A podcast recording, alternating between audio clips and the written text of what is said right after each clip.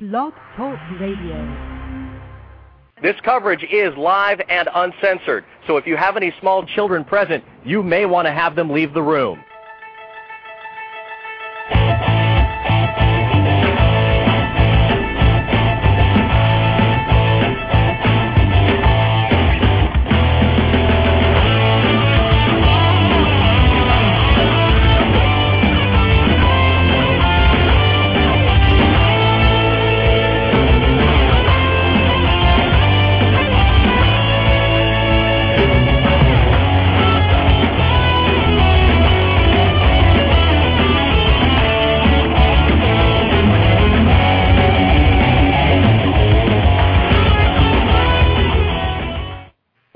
On, folks? It's My Take Radio, episode 45, for Thursday, June 3rd, 2010. The intro music you just heard was Street Fighter II, Frets of Fury. The artist was Vertex Guy, V-E-R-T-E-X, Guy, G-U-Y. You can download that or any of the other intro music that we've used in previous episodes at ocremix.org. The letter O, the letter C, remix.org. The caller number is 347-324-3541. All right, let's get into some housekeeping first. Uh, the forums have been a little quiet this week. I have had uh, copious amounts of work, so I have not been able to dedicate enough time to creating new topics and new subjects in the forum. Nonetheless, uh, Bob, Bronx, Ant, and most of the other forum regs have done a great job in holding down the fort. Um, if you haven't joined or you haven't been by in a while, definitely stop through, join in on the conversation. Lots of crazy stuff is going on in there, um, especially if you're a Street Fighter fan or if you're a fan of some of the other stuff that doesn't get enough attention on the show. Stop by the forums and check it out. It's mytakeradio.com slash forums. Um, new posts, of course, have been on the site a lot this week. Uh, you got new stuff from Handel. He wrote a really excellent wrestling post this week. If you get a chance, stop by and check it out if you're a wrestling fan, and of course share your commentary. I'm more than sure he'd love to hear what you'd have to what you have to say.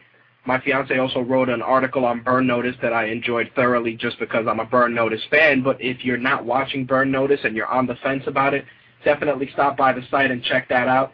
I definitely think you'll enjoy it.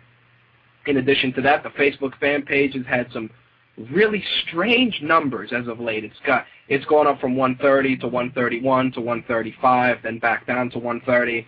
I don't know if it's people quitting Facebook because of privacy issues. I don't know if it's you know just people not enjoying the constant amount of posting I'm doing from the fan page. Um, the fan page, as always, is just another outlet to reach out to listeners. If for any reason it gets a little out of hand or you feel you're not getting the content that you so richly deserve as listeners, by all means, uh, let your voice be heard on the Facebook fan page or send me an email directly and state your concerns if there are any, and we'll try and address them as best as we can. Otherwise, just you know, hide the My Take Radio alerts if they're clocking up your timeline. Before I get into this week's show, I wanted to talk about um, an incident from last week.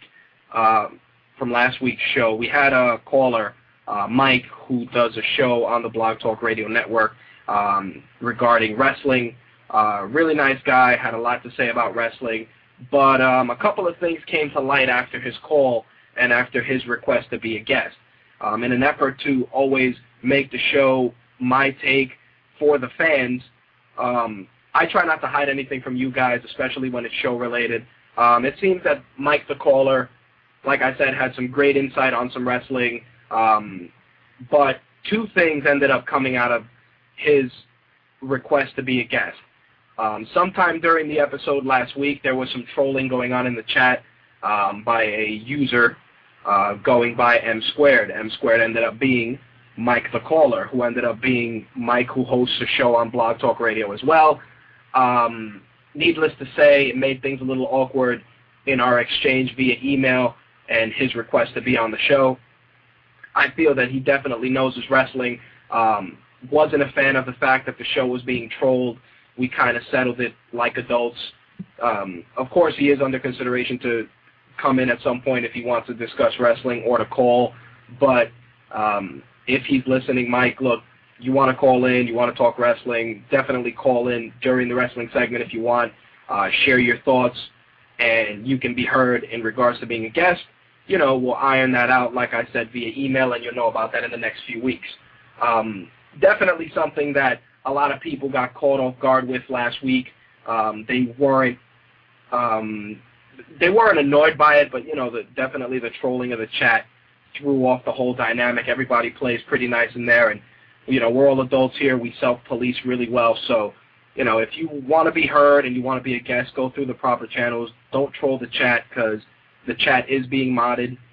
The forums are modded. Everything is moderated. Just because I'm not constantly looking at the screen doesn't mean that somebody else isn't. So please, by all means, let's make it an enjoyable environment for everybody. And regarding that, that'll be the last you'll hear about me and the chat and the forums or any of that policing bullshit that you know you have to reserve for five-year-olds. Also, of course, the forums are moderated, and like I said, I, I'm pretty liberal with the forums. I'm not a real stickler for some stuff. The, the rules are in the forum. If you're unsure about posting something, please refer to the rules or send me a PM, and I'll let you know if you can post it. I'm not a tight ass like MySpace or any of that. There's certain things that I will draw the line on, but it, it's got to be really serious. So, with that being said, that's pretty much going to sum up the housekeeping for this week. Um, here's a rundown of some of tonight's topics. Definitely got to talk UFC 114. Um, it was crazy from start to finish, from the hype to the fights. A lot of things went down that I want to discuss. Want to talk about this week's Ultimate Fighter because it's pretty much spilled over from the show into Twitter, into a lot of articles and a lot of back and forth. Definitely worth discussing. Um, there's some other news for casting for the Ultimate Fighter 12 regarding coaches. Um, George St. Pierre and Josh Koscheck will be your coaches for that season. Um, some Strikeforce news. I'm going to talk a little about WWE Raw a little bit about NXT. We're going to talk about Natal, E3, some movie news, some superhero movie casting news, some Transformers shit. Um, Tales from GameStop returns this week because GameStop never ceases to amaze me with their fuckery. Um, it's not really a rage-worthy story, so to speak, but just the, the the the shenanigans that go on in certain GameStops in certain locations just boggles my fucking mind. So we're definitely going to talk about that. Um, on a totally unrelated topic, I want to just talk about two other things that got my attention. Of course, it's no secret this shit with BP that's going on, and um, I received some photos via Twitter about stuff that BP doesn't want you to see, how the oil is killing all the animals and shit. Look, I I don't I don't try to talk politics. It's not really my strong suit, but you know, when you spill oil in your driveway or you empty oil out in your street, the Department of Environmental Protection is up your ass. You usually get a ticket, you get fined, you get dragged into court, and all this oil is leaking all over the fucking place, killing animals and dolphins and birds and fucking pelicans and shrews and all kinds of shit. And everybody's hunky-dory about it, especially from a law enforcement standpoint. And it just really disturbs me, especially I've had a couple of goings on this week that were, you know, that aren't show material, but just in regards to laws and how people should be handling them, you got fucking oil leaking into the ocean, killing everything, fucking shit up. And the government's like, you guys are doing a really bad job, BP. You guys should really clean that up. There's nobody getting brought up on charges. It's just a lot of scolding. You know, like when you accidentally put a metal object on the stove and it melts. You know, the handle melts on a pot and your mom yells at you. That's the equivalent of what's going on with uh, with BP and our government, and it it really is shitty. And I really try not to watch the news and, and fuck around with that stuff because the news nine times out of ten depresses the fuck out of me. And you know, there's a lot of depressing shit as it is. I don't need to see other people's depressed problems fucking me up too. But nonetheless, this BP thing is really out of hand. Um, the government needs to do more. BP needs to stop fucking trying to MacGyver the shit and figure something out. I think they cut the pipe today and they're supposed to be putting a cap on it or some shit.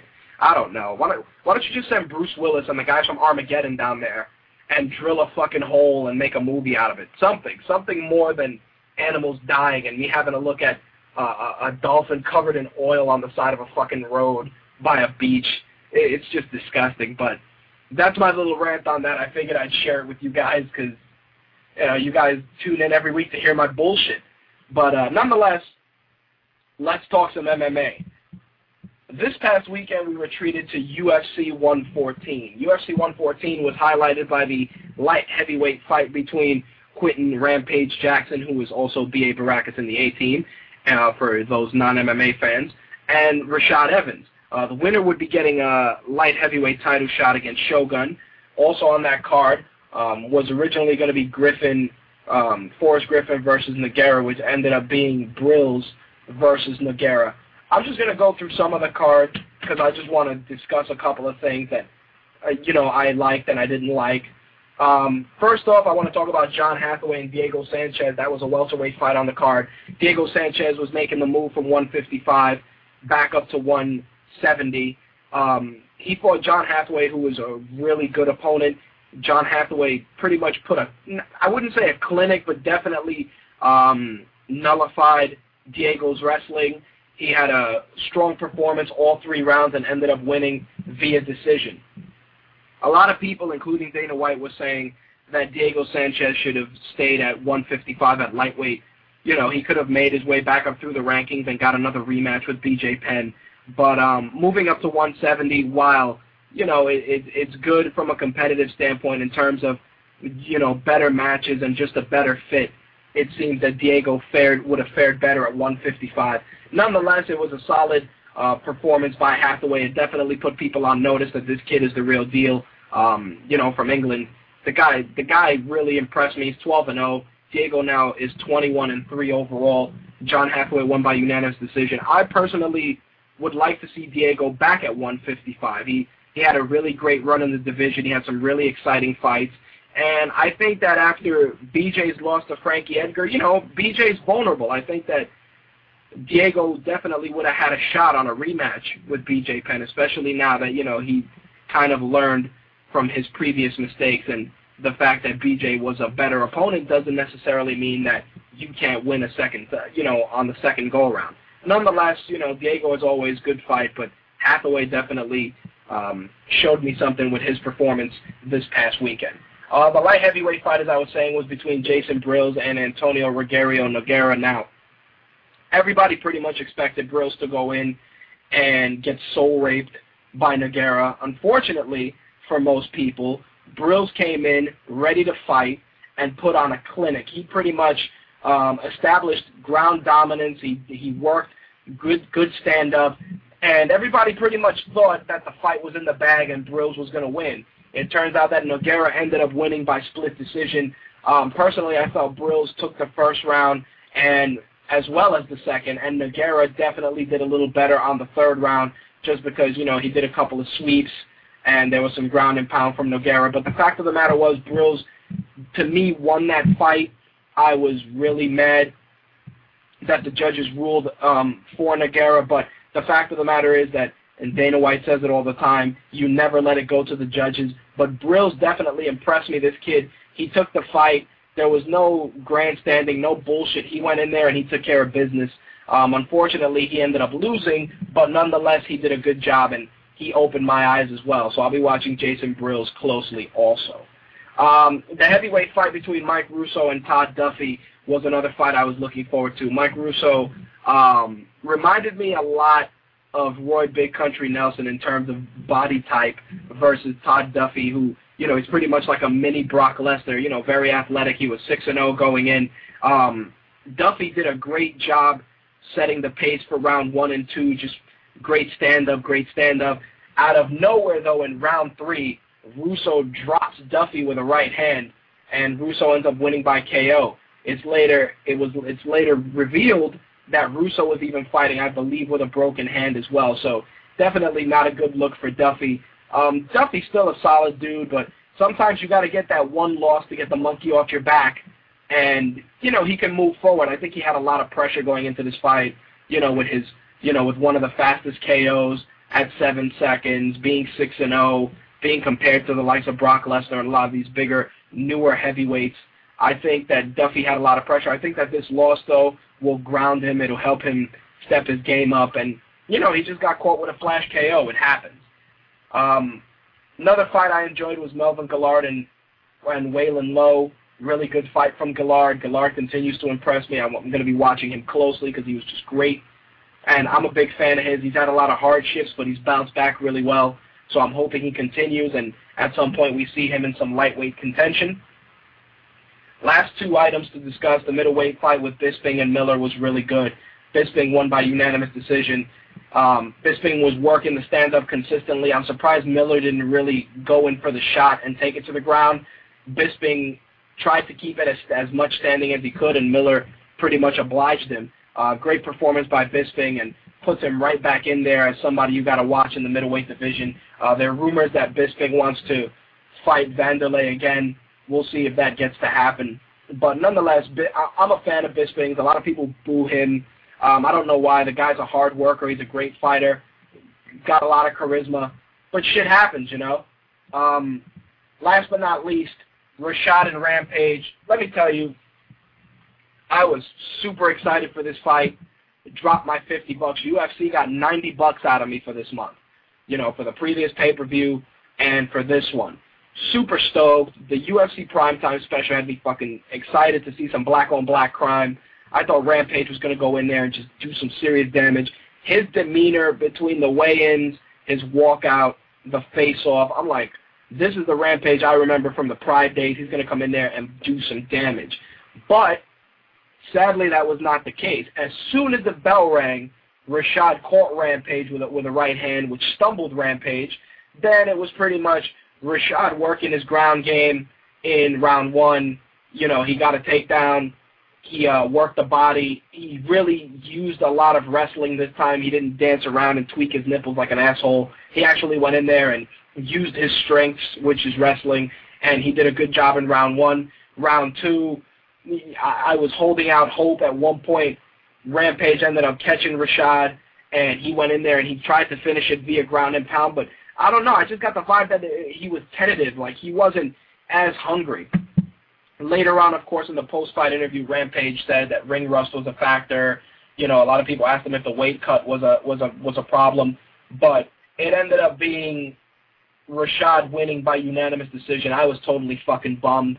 Uh, Rashad is going to go on to face Shogun. What happens now? Who knows? I mean, Rampage.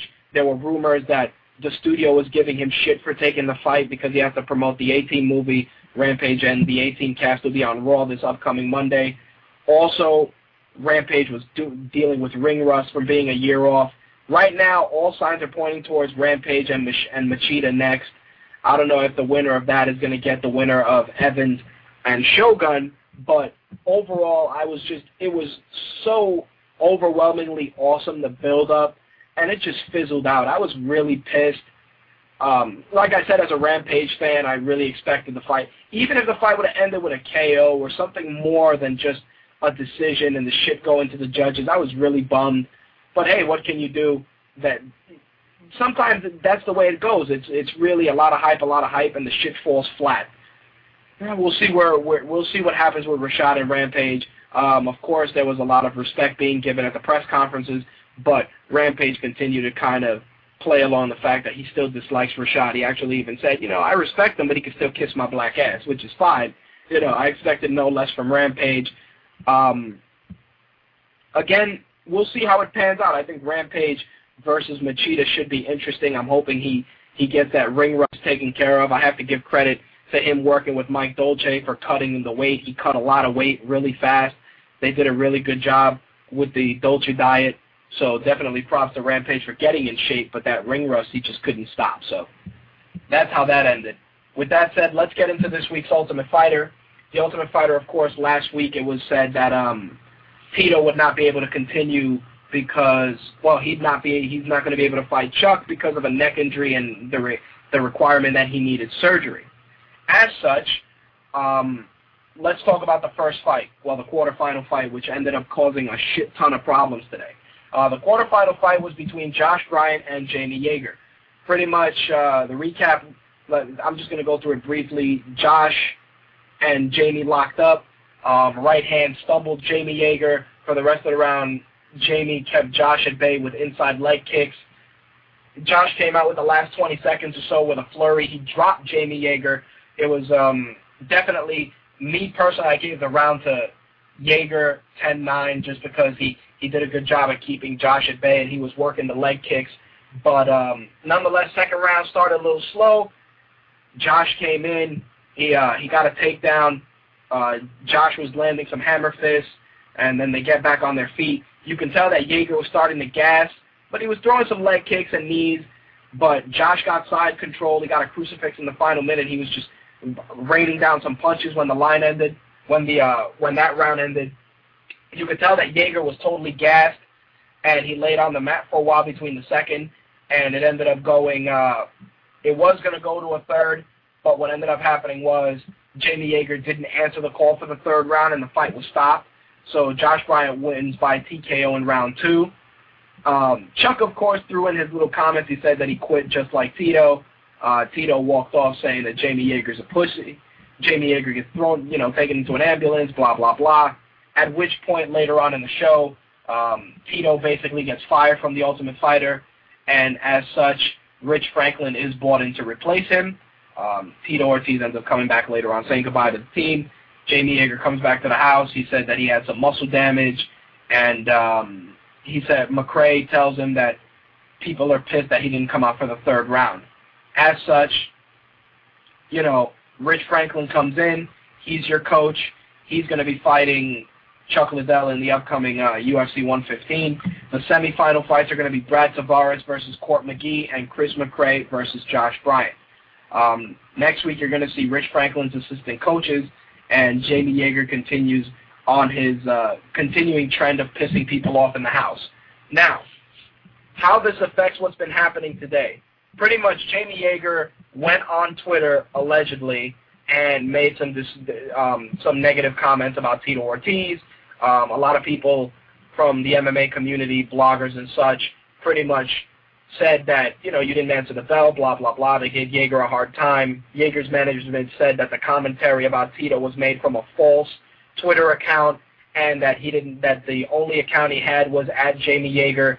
The secondary Twitter account and his Facebook page didn't belong to him. Um, fellow Blog Talk Radio host Turk from MMA Gospel Radio ended up putting a bit of a, a, a of a buzz to that rumor just because he said that him and Jamie Yager interacted via Facebook, and they even referenced conversations that they had when they met face to face. Shit is getting real crazy. I got to give Turk credit for stepping up and calling it like it is. You know, a lot of people are like, oh, well, you know, he, can have that one account, this, that, and the third, but if Turk put up a screenshot, which he did, acknowledging that they had been in conversation back and forth, somebody's talking a lot of shit.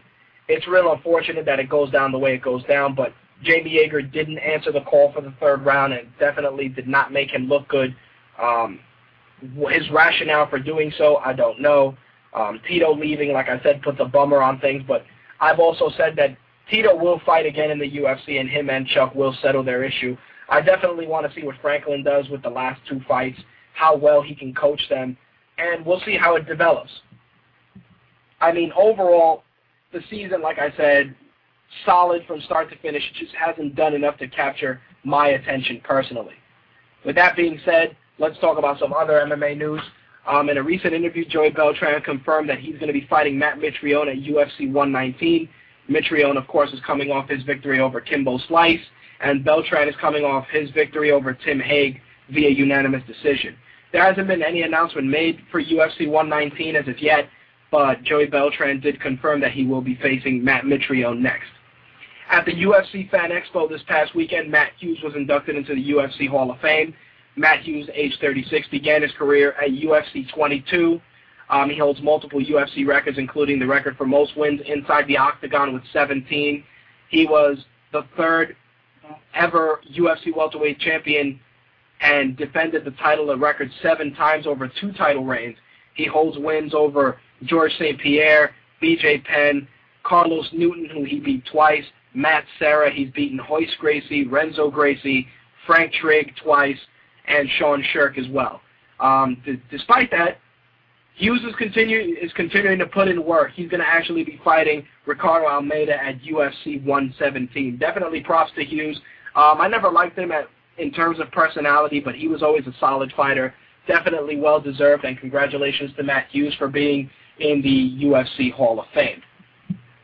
some money got given out after UFC 114. They got a couple of bonuses, which turned out to be sixty-five thousand dollars. Not a bad, not a bad chunk chunk of change for a night's work. KO of the night went to Mike Russow for his KO victory over Todd Duffy. He got sixty-five grand. Submission of the night went to Ryan Jensen, and fight of the night was Jason Brilz versus Antonio Rogerio Nogueira, which was definitely well-deserved fight of the night for sure. Um, Dana White was asked after the fight about you know, what his thoughts were on Nogueira versus Brilz. On the decision, when asked, he said, I thought the decision was bullshit. He goes, listen, we're always in this position. I'm no fucking judge, but I thought Brilz won the fight. You can you can't leave it in the hands of these judges. You always hear me saying that, and guys keep doing it. Can't argue with Dana White. He's 100% right. Um, overall, I think that Brilz definitely showed that he can hang with the best of them, and Nogueira, Nogueira is beatable this definitely puts things into perspective. Uh, hopefully, when Forrest comes back, he'll get his shot, and maybe Forrest will be the one to do the job. Um, the UFC 114 payroll information was released by the Nevada State Athletic Commission. Uh, the total payroll given out was $1.3 million. Rashad Evans ended up winning 430, getting $435,000 for his victory over Rampage, which included a $185,000 win bonus. Quinton Rampage Jackson got $250,000 um, for that fight. Nogueira got $120,000 for his fight with Jason Brilz, which included a $40,000 win bonus. Now, here's something crazy. Jason Brilz taking the fight on short notice made $11,000 versus the 120 that Nogueira made. That's some real crazy shit. But um, hey man, that's a that's that's some awesome money for for these guys that got knockouts in the first round or early submission victories and they're taking home, you know, over ten thousand dollars for three and a half minutes of work is definitely good. It makes me makes me feel like I'm in, I'm in the wrong line of work. But what can we do? The Ultimate Fighter season 12, of course, is coming up next with uh, George Rush St. Pierre and Josh Koscheck. Um, MMA Junkie posted that the assistant coaches for each fighter have been announced. Josh Koscheck's assistant coaches for the UFC for Ultimate Fighter Season 12 include um, uh, Javier Mendez, um, AKA's head trainer Crazy Bob Cook, of course, Brazilian Jiu-Jitsu black belt Dave Camarillo is also joining him. Um, for George St. Pierre, he's going to have uh, John, damn, I can't say this guy's name, John Danaher and Sean Williams. He's going to have uh, Muay Thai specialist Phil Nurse, which is uh, a fucking no-brainer. That guy's a problem. And, of course, Zahabi is going to be there, as is uh, Charles Skarbowski, he's going to be, well, Jean-Charles Skarbowski is going to be there also to assist with the Muay Thai. GSP did make um, a, a bit of an announcement in regard that he was going to say that he's going to bring in training partners from Greg Jackson's MMA as well to supplement for on-set coaching, and he also said that he will also be training for his fight along with the fighters. So definitely a great con- concept for sure, but um, the fact of the matter is that these are some great coaches. I think that the uh, shit talking is going to reach epic levels. Koscheck has gone on record as saying that um, I think I bring something different to this show than the previous coaches because it's about personality. I bring a lot of personality with me and my group. I'm super excited, and I can't disagree with him. Koscheck is a is definitely uh, a shitload of personality. It's going to be weird uh, watching him talk shit to the always soft-spoken George St. Pierre, but nonetheless, something I'm going to be looking forward to come September.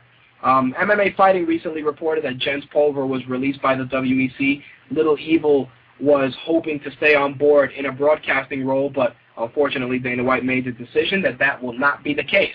Jens Pulver was 0-5 in his last five fights, and he's been finished in the first round in, in the last in, in four of those losses. He last competed at WEC 47, where he lost to Javier Vasquez via armbar in the first round. Definitely real unfortunate. Little Evil is a great asset to the sport of MMA. It's unfortunate that he's on this on this losing streak, but I'm more than sure he'll bounce back and he'll be back soon.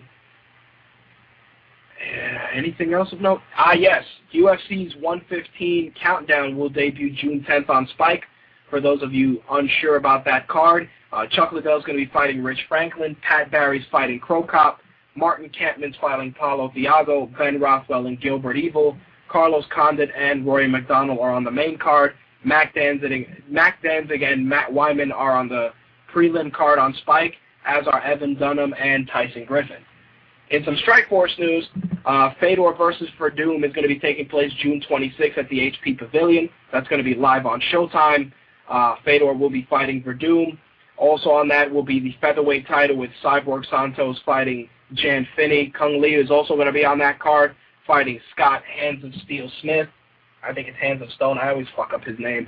And Josh Thompson was going to be fighting, I believe, Lyle Beerbohm, but unfortunately he's not cleared to fight, so he will be fighting Pat Healy.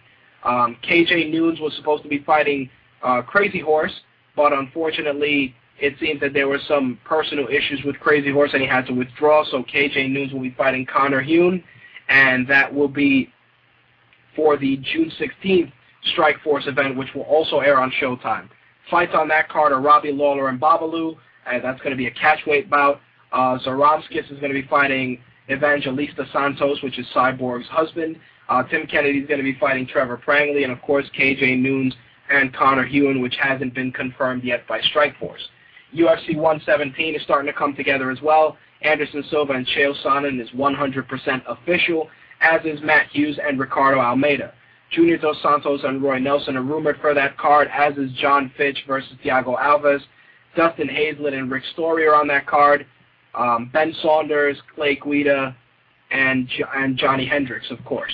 Nonetheless, I'm hoping that this card, with the fights that are rumored to be taking place, does come together exactly as that because these are fights I definitely want to see. UFC 117 is going to be August 7th out of Oakland, California on pay-per-view. I'm going to take a quick commercial break. We're going to come back and talk some wrestling and uh, take any of your calls if you guys call in. I'll be back in a few. Hey everybody, this is Donnie Anderson from Tumbling with Tumbleweed, and I'm here with my daughter Sophia, who has a very special message for all of you. Sophie? Listen to Tumbling with Tumbleweed, or my daddy will kill you.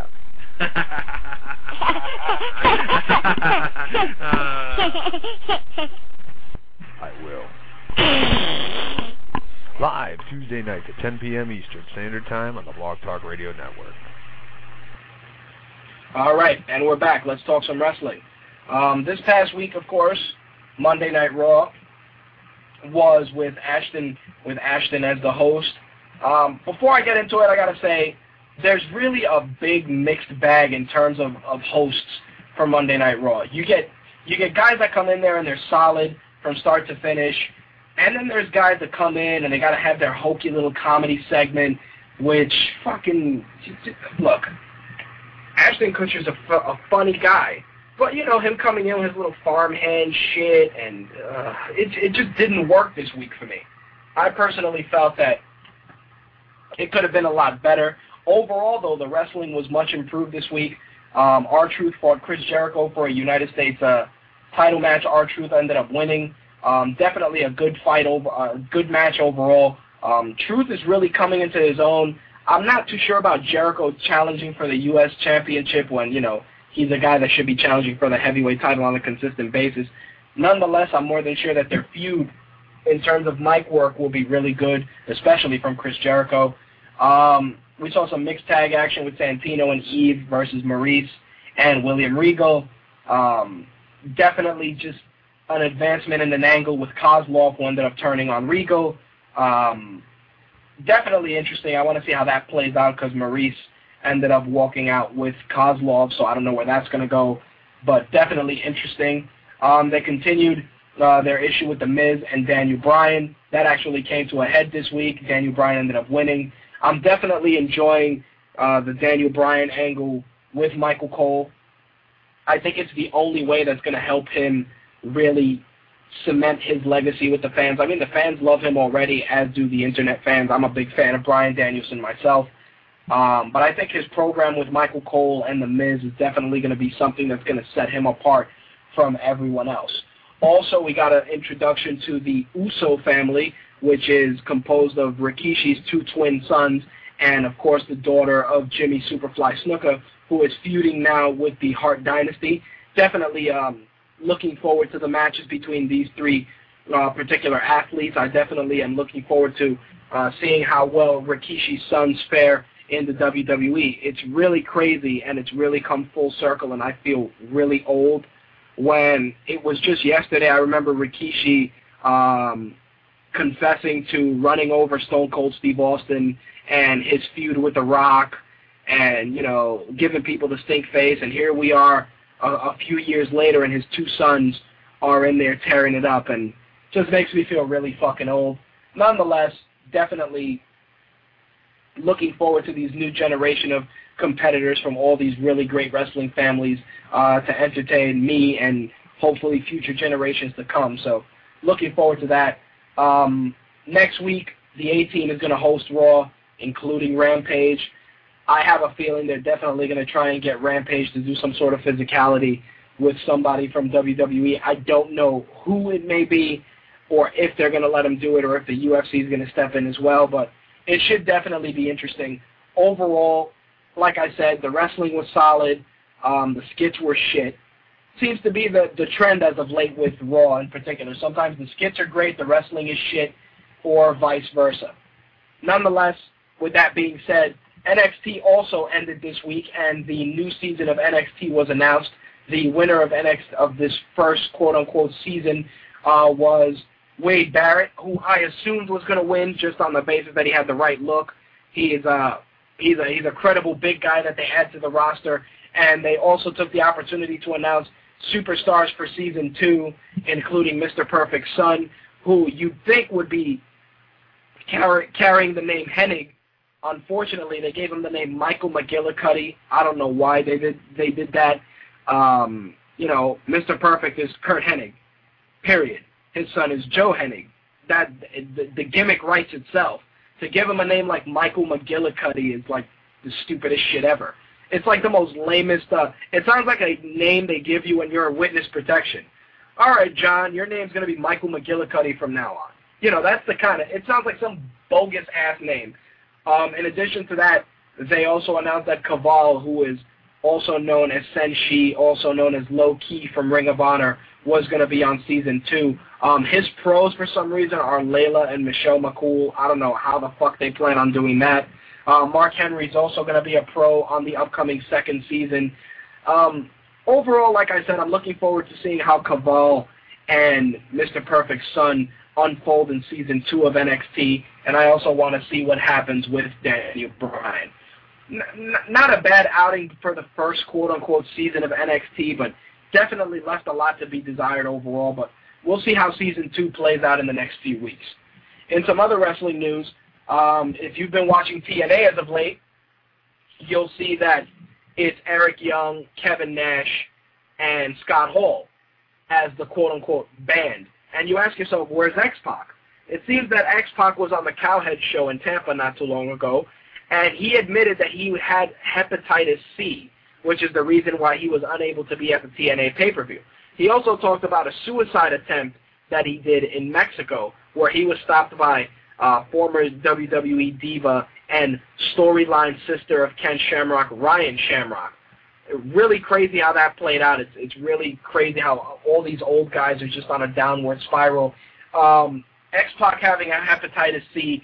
Um, I don't have the breakdown of which hepatitis is the most um, fuck, which is the one that's that you can get from another person. My words are all fucked up. I apologize. Nonetheless, I don't think X-Pac should be wrestling, especially if there's any sort of blood matches or first blood matches or any sort of blade jobs. Keep him away from that shit with a 10-foot pole. Um, if you want to let him wrestle, by all means, wrestle at your own risk. I honestly feel that the band stable should just not exist. I think that Kevin Nash is better suited either as a singles wrestler, a color commentator, or just as a as the big guy that watches out for the little guy. He'd make a great manager and a mouthpiece.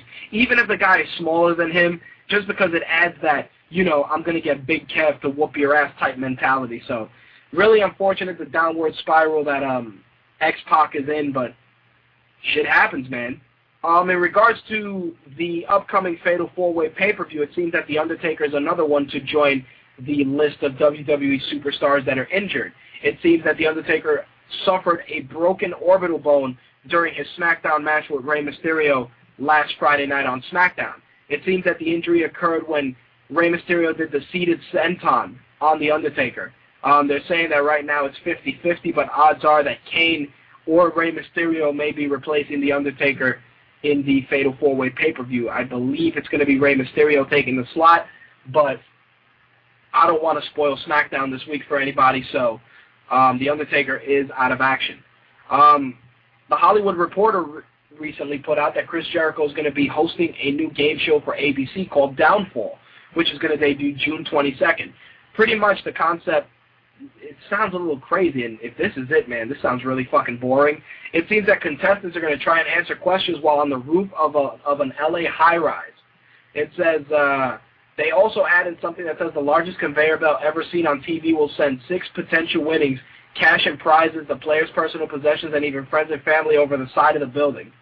The show has been picked up for a six-episode run and will air after Wipeout sounds interesting. I'm, I'm really not a big game show guy. I mean, the, the if if the game shows that I watched were pretty much Double Dare and Legends of the Hidden Temple and old shit like that when I was growing up, I don't watch any modern game shows. I mean, the closest thing to a game show I watch now is The Iron Chef. So, nonetheless, sounds interesting.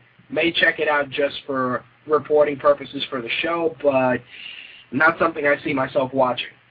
June 28th, Raw is going to be coming from Philadelphia, PA, for those of the for those listeners that are in the Philly area. Um, Rob Zombie will be the guest host that week.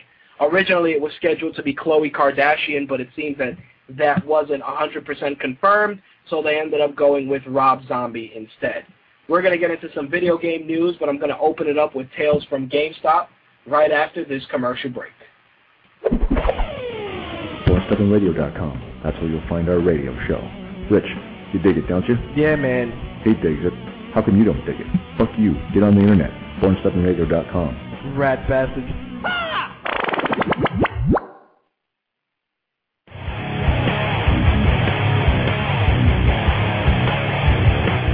It's BourneStubborn.com. We're just over here chilling. It's all fun and games.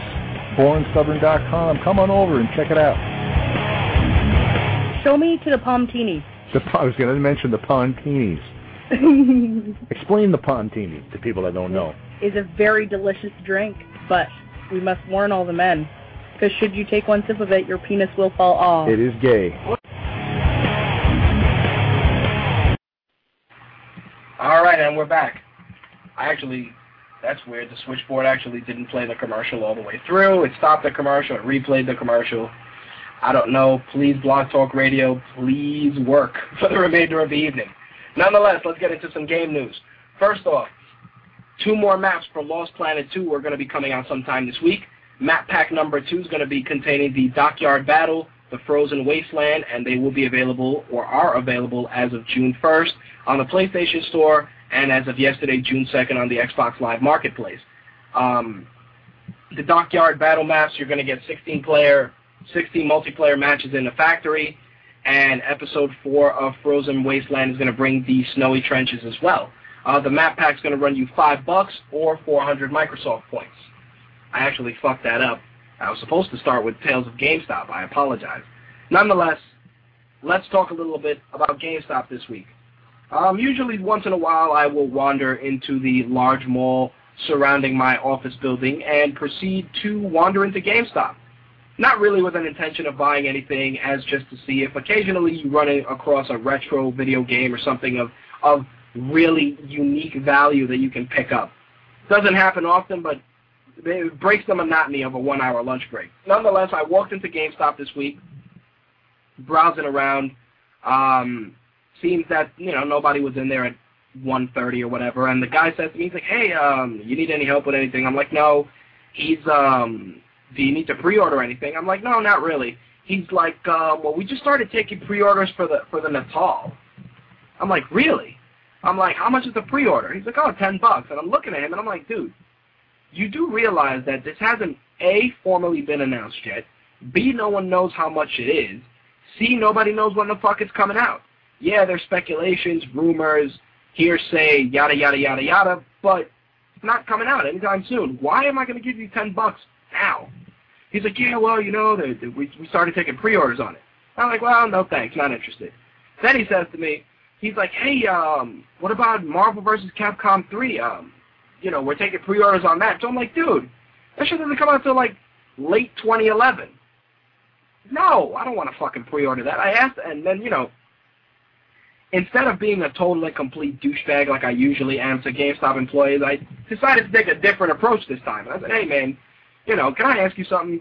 Why the fuck are you asking me about shit that's either rumored to be coming out, not coming out for two years, yada yada yada? He's like, look, and you know, the guy pretty much broke it down. He's like, look, man, you know, it sucks. I hate doing it, but we got to do it. It's you know part of the thing where we have to, you know, boost numbers. I'm like, all right, I understand that. I asked him, you know, have they already started talking to you guys about the, uh, you know, the reward zone program? And he's like, yeah, they've been hammering us with it, and pretty much we have to offer it every time you're in the store, every time because that's going to be something that's going to be affecting our totals as well. And I said to him, like, dude, but don't you think that the rationale behind the reward zone program fucking sucks? I told him, I'm like, the free program is the most enticing part of the program. Then you guys come with this $14.99 bullshit, which justifies me getting that rag Game Informer and all this other bullshit and all these little exclusives. I'm like, dude, if you guys are going to rip off Best Buy, why not just rip off Best Buy completely and not try and add your own unique spin on shit, which ends up fucking things up. He's like, yeah, man, I know a lot of people are saying that it's horse shit and this, that, and the third. And I genuinely felt bad for the guy because, you know, we have a shitty economy. The job market sucks. And I understand that, that a job's a job. And the guy really, he, he pretty much turned me around. Usually, I think that most of the guys and girls that work in GameStop are fucking soulless zombies that are part of the corporate machine. This guy actually seemed human, and he was like, look, dude, I'm sorry. It's just some shit I have to do. It wasn't like usual where, hey, man, you want to pre-order this game? No, I'm not interested. You sure? You know, if you come in, you're not going to be able to pick it up. Are you fucking kidding me, dude? Like, I got that uh, two weeks ago when I didn't pre-order. What the fuck didn't I pre-order? Some shit.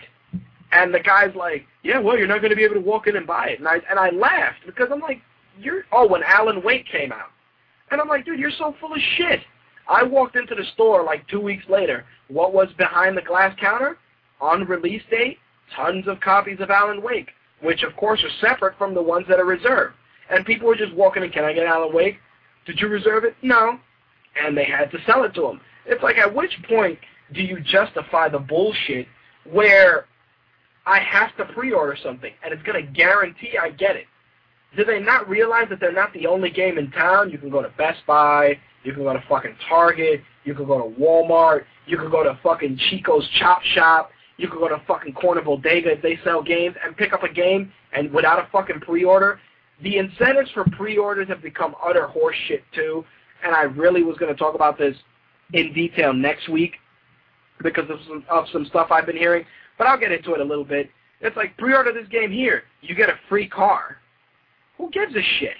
It's, with the UFC game in particular, if you pre-ordered it from GameStop, you got, um, I believe it's Big Country and a couple of other guys. If you are pre-ordering it from Amazon, you got something different. If you're pre-ordering it from Target, you'd get like a $5 gift card. It, it's total horseshit. It's like, how about I pre-order it or I don't, and you include the same shit regardless. There's, it's really no incentive. I think that games are going to sell regardless. All these little uh, enticing things that they, these little nuggets of information they put out there are total horseshit. I mean, Best Buy, I didn't, I pre-ordered Darksiders, I remember, because you got a Statue of War. That's why I did a pre-order. And you know what? It was something tangible. It was something decent and unique. It wasn't a fucking little car or a sickle or some crazy weapon that's probably already in the game. No. It was something tangible that I can put on my desk and it looked kind of cool. Interesting conversation piece. Pre-orders are loads of shit. That's what they are. They're really just excuses for them to get a little money out of you before they get all the money out of you. It's like, it, you know what it's like? And this is just my analogy for it. Pre-orders are like getting your prostate checked.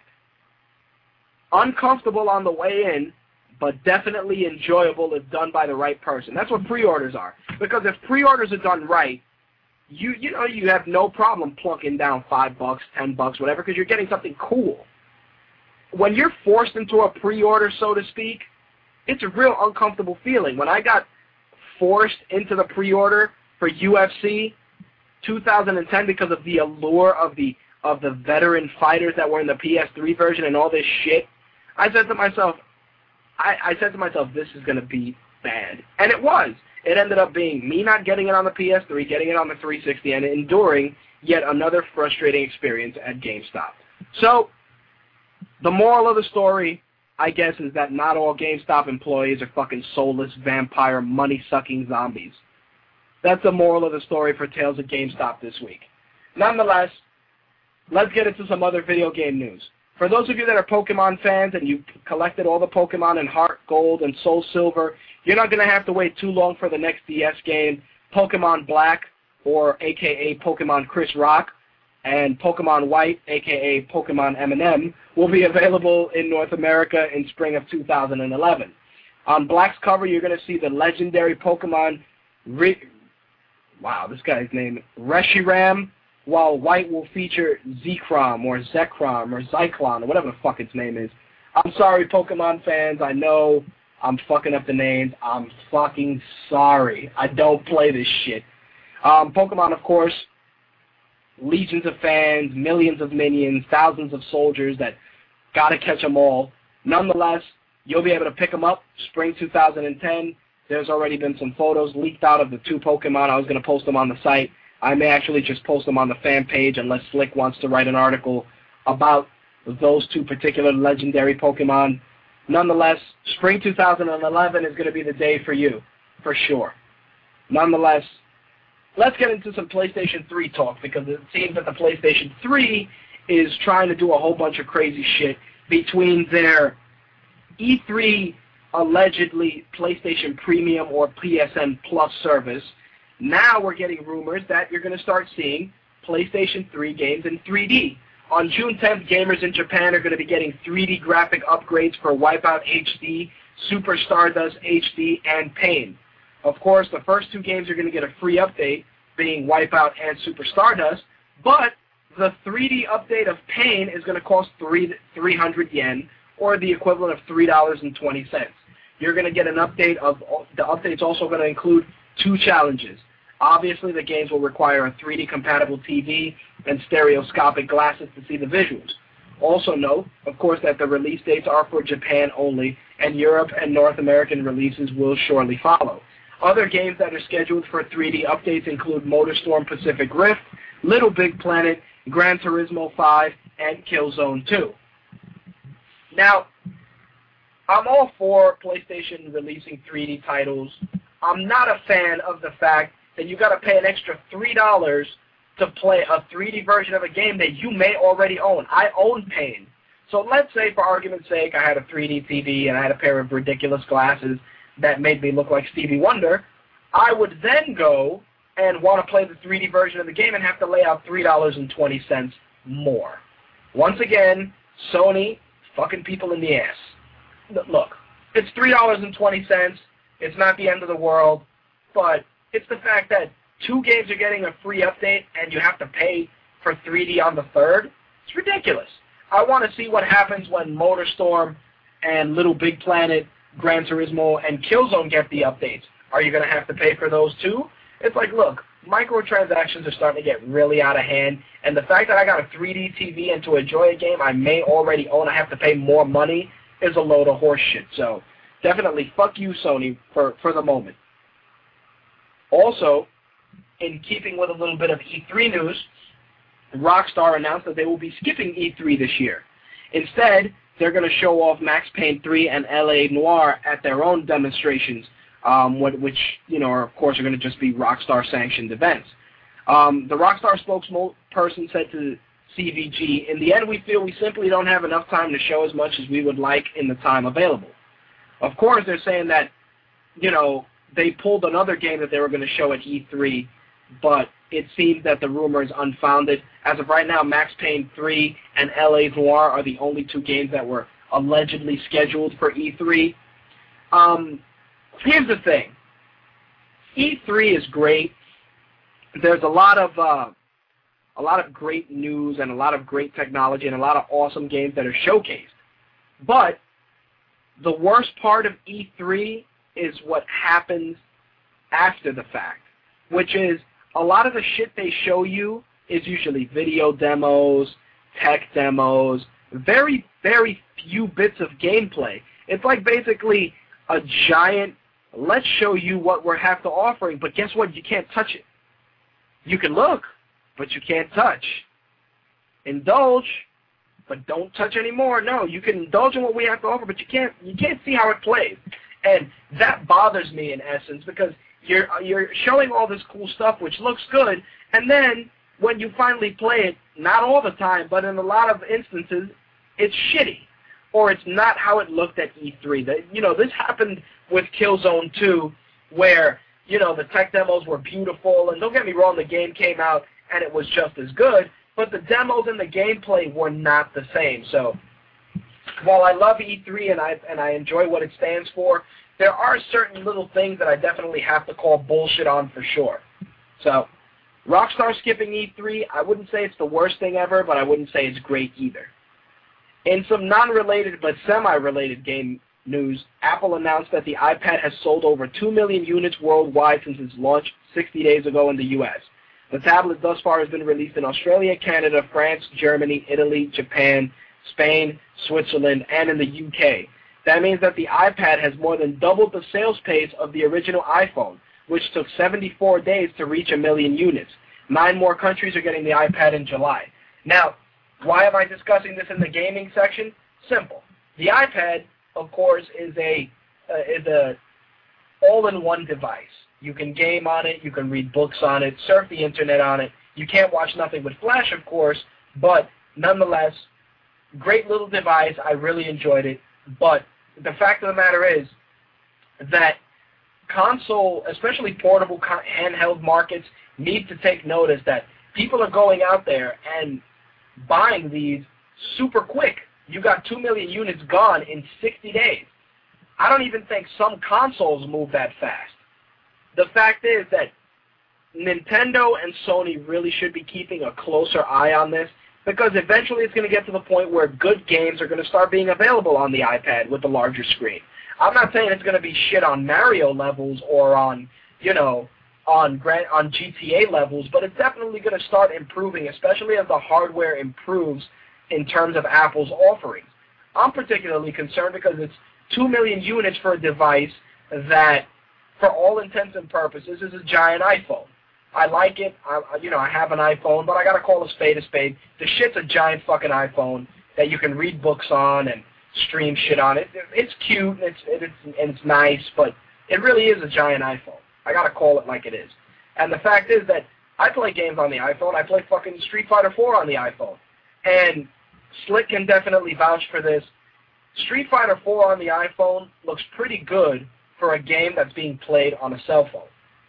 And this just continues to show that advance, advancements like that are going to definitely be affecting portable gaming in the near future. So definitely something to take note of that 2 million iPads are out there.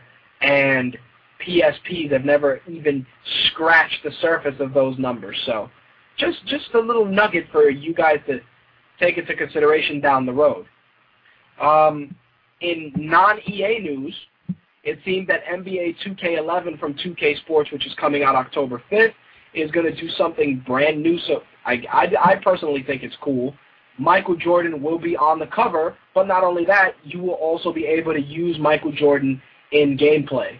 So definitely cool. I mean, for years, Michael Jordan hasn't been able to be used in a lot of the NBA games because he had a, a separate licensing agreement from the other players, and as such, his likeness wasn't used in many games. Um, it was used in NBA Street, and it was used in a handful, and I think it was a small handful of NBA titles. I'm definitely looking forward to seeing what they're going to do with him in NBA 2K11. Are you going to be able to put him on a team? Is he going to be something where you can have legends play? definitely interesting. I would have actually been happier to hear that Michael Jordan was an NBA Jam when it comes out for the Wii, but hey, I'll take what I can get. Michael Jordan is a legend, and not for nothing, it may actually make me want to pick up a basketball game. Not purchase one, but just pick one up as a rental or something, just because to play as Michael Jordan is definitely going to be a uh, a bit of reminiscing for me from the old days when I used to play games looking for him and trying to create him to be in a game. So that's pretty cool as well. In some Natal news, besides the fact that there's been leaks of what the unit looks like, it seems that Joystiq has reported that Sega's working on a version of Sonic Riders called Sonic Free Riders that will be using the Natal controls. Um, the game is reported to have players move their characters with body movements. Weapons will be able to be picked up by reaching towards the screen, and you'll use arm movements to attack players. Um, it's been said that when it releases, it's going to be a digital download from the Xbox Live Arcade. As of right now, there's no rumors, there's no confirmation from either Sega or Microsoft. But rumors are that you will be able to see it at E3. So with that being said, E3 is shaping up to definitely be uh, quite the event with possibly a, P- a new PSP, possibly the Natal. But it gets better. Rumors are going rampant that you may actually see Hulu on Xbox Live as well. Um, there's been rumors that Hulu has been leaning towards doing a pay model or a paid subscription service. I think that adding it to something like Xbox Live would be cool. I mean, I use my Xbox now to watch uh, stuff on Netflix, and I think the inclusion of Hulu is definitely a step in the right direction in making the Xbox the center of your home theater. So something to, to watch for sure. I mean, all that's left is for YouTube to be um, accessible via Xbox Live, and the world will be complete. So definitely something to look forward through to look forward to when E3 comes around. For those of you that are playing Red Dead Redemption, which I'm more than sure is a large majority of the listeners, uh, they're going to be having a brand new batch of downloadable content. Uh, the Outlaws Till the End co-op mission pack has a release date of June 22nd for the Xbox 360 and the PS3. Here's the best part. Rockstar, which seems to love its fans, is giving the pack away for nothing. Absolutely free. There's also a patch that's going to be released that's going to fix some connectivity issues that some of the players have been having. Um, it seems, and this is a comment from Rockstar, we are aware that there are still some of you out there that are experiencing issues with Red Dead Redemption, including multiplayer connectivity and getting the, Vo- the Movan Bar bounty. We're currently testing a Red Dead Redemption title update for Xbox 360 and the PlayStation 3 that aims to fix these and other items. As a reward for putting up with the problems, Rockstar said that it would release the Expert Hunter and Savvy Merchant outfits along with related challenges later this this summer, also for free of charge. So definitely that's really cool of Rockstar to do a little bit of customer service and uh, help them out with that. For those of you that are fans of the Call of Duty series, the Call of Duty Black Ops Cold War series is going to be uh, primarily a single-player campaign. Of course, there are going to be cooperative packages in the game, but they're going to be separate, and they're going to be separate, unique co-op modes. There's not going to be a single uh, a co-op campaign. It's going to be single-player. So it's definitely interesting to see that they're not trying to do any sort of a co-op mode um, in terms of story, but you're going to have separate co-op modes for the game. So keep an eye out for Call of Duty Black Ops. It seems that Treyarch is going to only be focusing on doing Call of Duty games uh, going forward. Also, uh, PS3 and the Sony Entertainment for LA announced that there will be a November release date for the PC MMO and PlayStation 3 exclusive for the moment, DC Universe Online. They haven't given a concrete release date as of yet, but it seems like, as of right now, based on the screenshots I've seen, it's shaping up to be really cool. Um, I'm looking forward to seeing something uh, MMO related on a console because I'm just trying to see how it would translate. I've always said that something like World of Warcraft would be interesting to see on Xbox Live or on the PlayStation 3 service. So definitely a step in the right direction. I'm looking forward to DC Universe Online, and hell, I may even actually plunk down 60 bucks and buy that. As I said, the Hulu rumor as of right now is just that a rumor, but there is some sort of application that's going to be rumored for the Xbox 360, and a lot of people are saying that it definitely does exist. With that being said, I'm going to take another commercial break, and we're going to talk some movies right after this. You know those shows where they play video game music and they laugh in like really high voices, like. well, you won't listen to that on our show because uh, we don't have the budget for that kind of thing. We're broke as hell. And uh, nobody really cares that much to laugh that hard. So um, if you're looking for a show like that that has horrible audio quality and uh, void of fake laughter. Video Game News Radio, 11 p.m. Tuesday nights on all games. All right, we're back. Let's talk some movies. There's actually going to be a little change in that in this particular segment this week because there's actually some TV news that kind of fall in line with some of the stuff we discuss on a weekly basis, and I wanted to bring those news to you. First off, the Hollywood Reporter is reporting that the Cartoon Network is going to be preparing a new animated series for Green Lantern, um, you know, appropriately titled Green Lantern the Animated Series. It's going to be scheduled for a November 2011 debut. Of course, I'm sure this is coming out to coincide with the big screen release of the Green Lantern motion picture, which will be coming out June 17th, 2011. So, if the Green Lantern cartoon is done by the in the same style as Superman and Batman the Animated Series and Justice League, I'm definitely open to checking it out. Um, I don't like Batman Brave and the Bold. I voiced my displeasure for that particular style in the um, post I made regarding the new trailer that they put up. I think that uh, Green Lantern is he has a great, unique rogues gallery, and he, there's some really deep storytelling that can be told if done right with an animated series. Not only that, but it kind of gets people ready and it puts Green Lantern out there on the forefront for kids to want to see the Green Lantern movie when it comes out June 17th. So definitely a step in the right direction. Deadline is reporting that Michael Bay and Platinum Dunes have brought in, you know, were brought in by Paramount Pictures and Nickelodeon to work on the next Teenage Mutant Ninja Turtles film. Uh, Brad Fuller and Andrew Form will produce the live-action picture along with Bay. Uh, Galen Walker and Scott Mednick are, are going to be meeting with writers this June. Um, previously, Platinum Dunes has mostly done horror remakes, but they're getting their toes wet with a new Teenage Mutant Ninja Turtles reboot. Michael Bay's involved. Expect shit to get blown up. That's all I'm saying.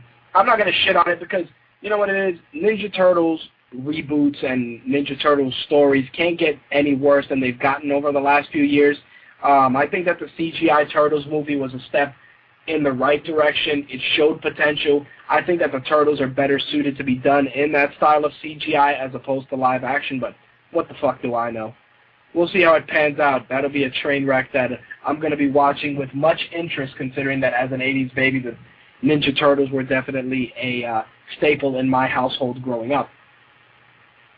ABC, with their concern about no longer being able to air Lost and keeping people glued to their sets every week, have been talking about possibly rebooting the J.J. Abrams show Alias. As of right now, nothing is confirmed, but there has been strong considerations rebooting the show and borrowing some elements from the original series. And, um, you know, with Lost finished and Flash Forward being canceled, ABC's really trying to fucking squeeze the nuts of the TV audience. And bringing back a show like Alias uh, seems to be their attempt at doing that. I've watched a few episodes of Alias. It was original at that time. It was innovative at that time. Um, the reboot is basically just them dipping back into the well and trying to make it stick. I mean, it's worked with V thus far with, you know, moderate success, but I really don't think that them bringing back Alias is going to be a step in the right direction. In some Scream 4 news, because there hasn't been enough of that, Dimension has confirmed that Hayden Planetarium and uh, Rory Culkin are going to be in Scream 4. Um, of course, I bet you five bucks that big-headed Hayden Planetarium is going to get killed in the movie, and Rory Culkin will probably be the killer. Again, that's just my assessment. Whether that happens or not, not 100%. Nonetheless, they join Emma Roberts as well as Neve Campbell, Courteney Cox, and David Arquette. Because what the fuck are those three guys doing anyway that they don't have time to do another Scream movie? So, Scream 4 will be coming out April 15th, 2011, and you get to see uh, Hayden Planetarium possibly get killed by Ghostface. So look forward to that. This week and last week, we had a couple of celebrity deaths. Uh, Dennis Hopper passed away. Uh, he was battling prostate cancer. Uh, big Dennis Hopper fan. I really enjoyed him in True Romance. I even have to say that he was halfway decent in the Super Mario Brothers movie, even though it's an abysmal piece of shit. He, he was his character was interesting. I mean, him playing Bowser, aka King Koopa, was a different spin on things, and he's he's just a great actor. I mean, his turn in Speed was really good. Um, also, uh, with the Showtime series for Crash, he was really good with that. unfortunate, of course, but cancer, man, 99 to 0, you can't beat that shit. Also, Gary Coleman passed away recently. He had a uh, he fell and pretty much uh, busted his head wide open. He had what's called an intracranial hemorrhage. He slipped into a coma, and his um, estranged wife, who I believe he was divorced from at the time, um, ended life support for him. He was pronounced dead at 12:05. Uh, Coleman's family and close friends were by his side when his life support was full. I mean, when his life support was pulled. Uh, with that being said, I guess we'll never find out what Willis was talking about. Also, uh, Rue McClanahan passed away today. Um, of course, Rue McClanahan was the um, sexy cougar uh, slash grandma in the Golden Girls, Blanche Devereaux. The Golden Girls was a show that I particularly saw constant rotation in my house growing up. It was usually a Channel 5 um, in a block with Night Court. And I remember watching my fair share of episodes.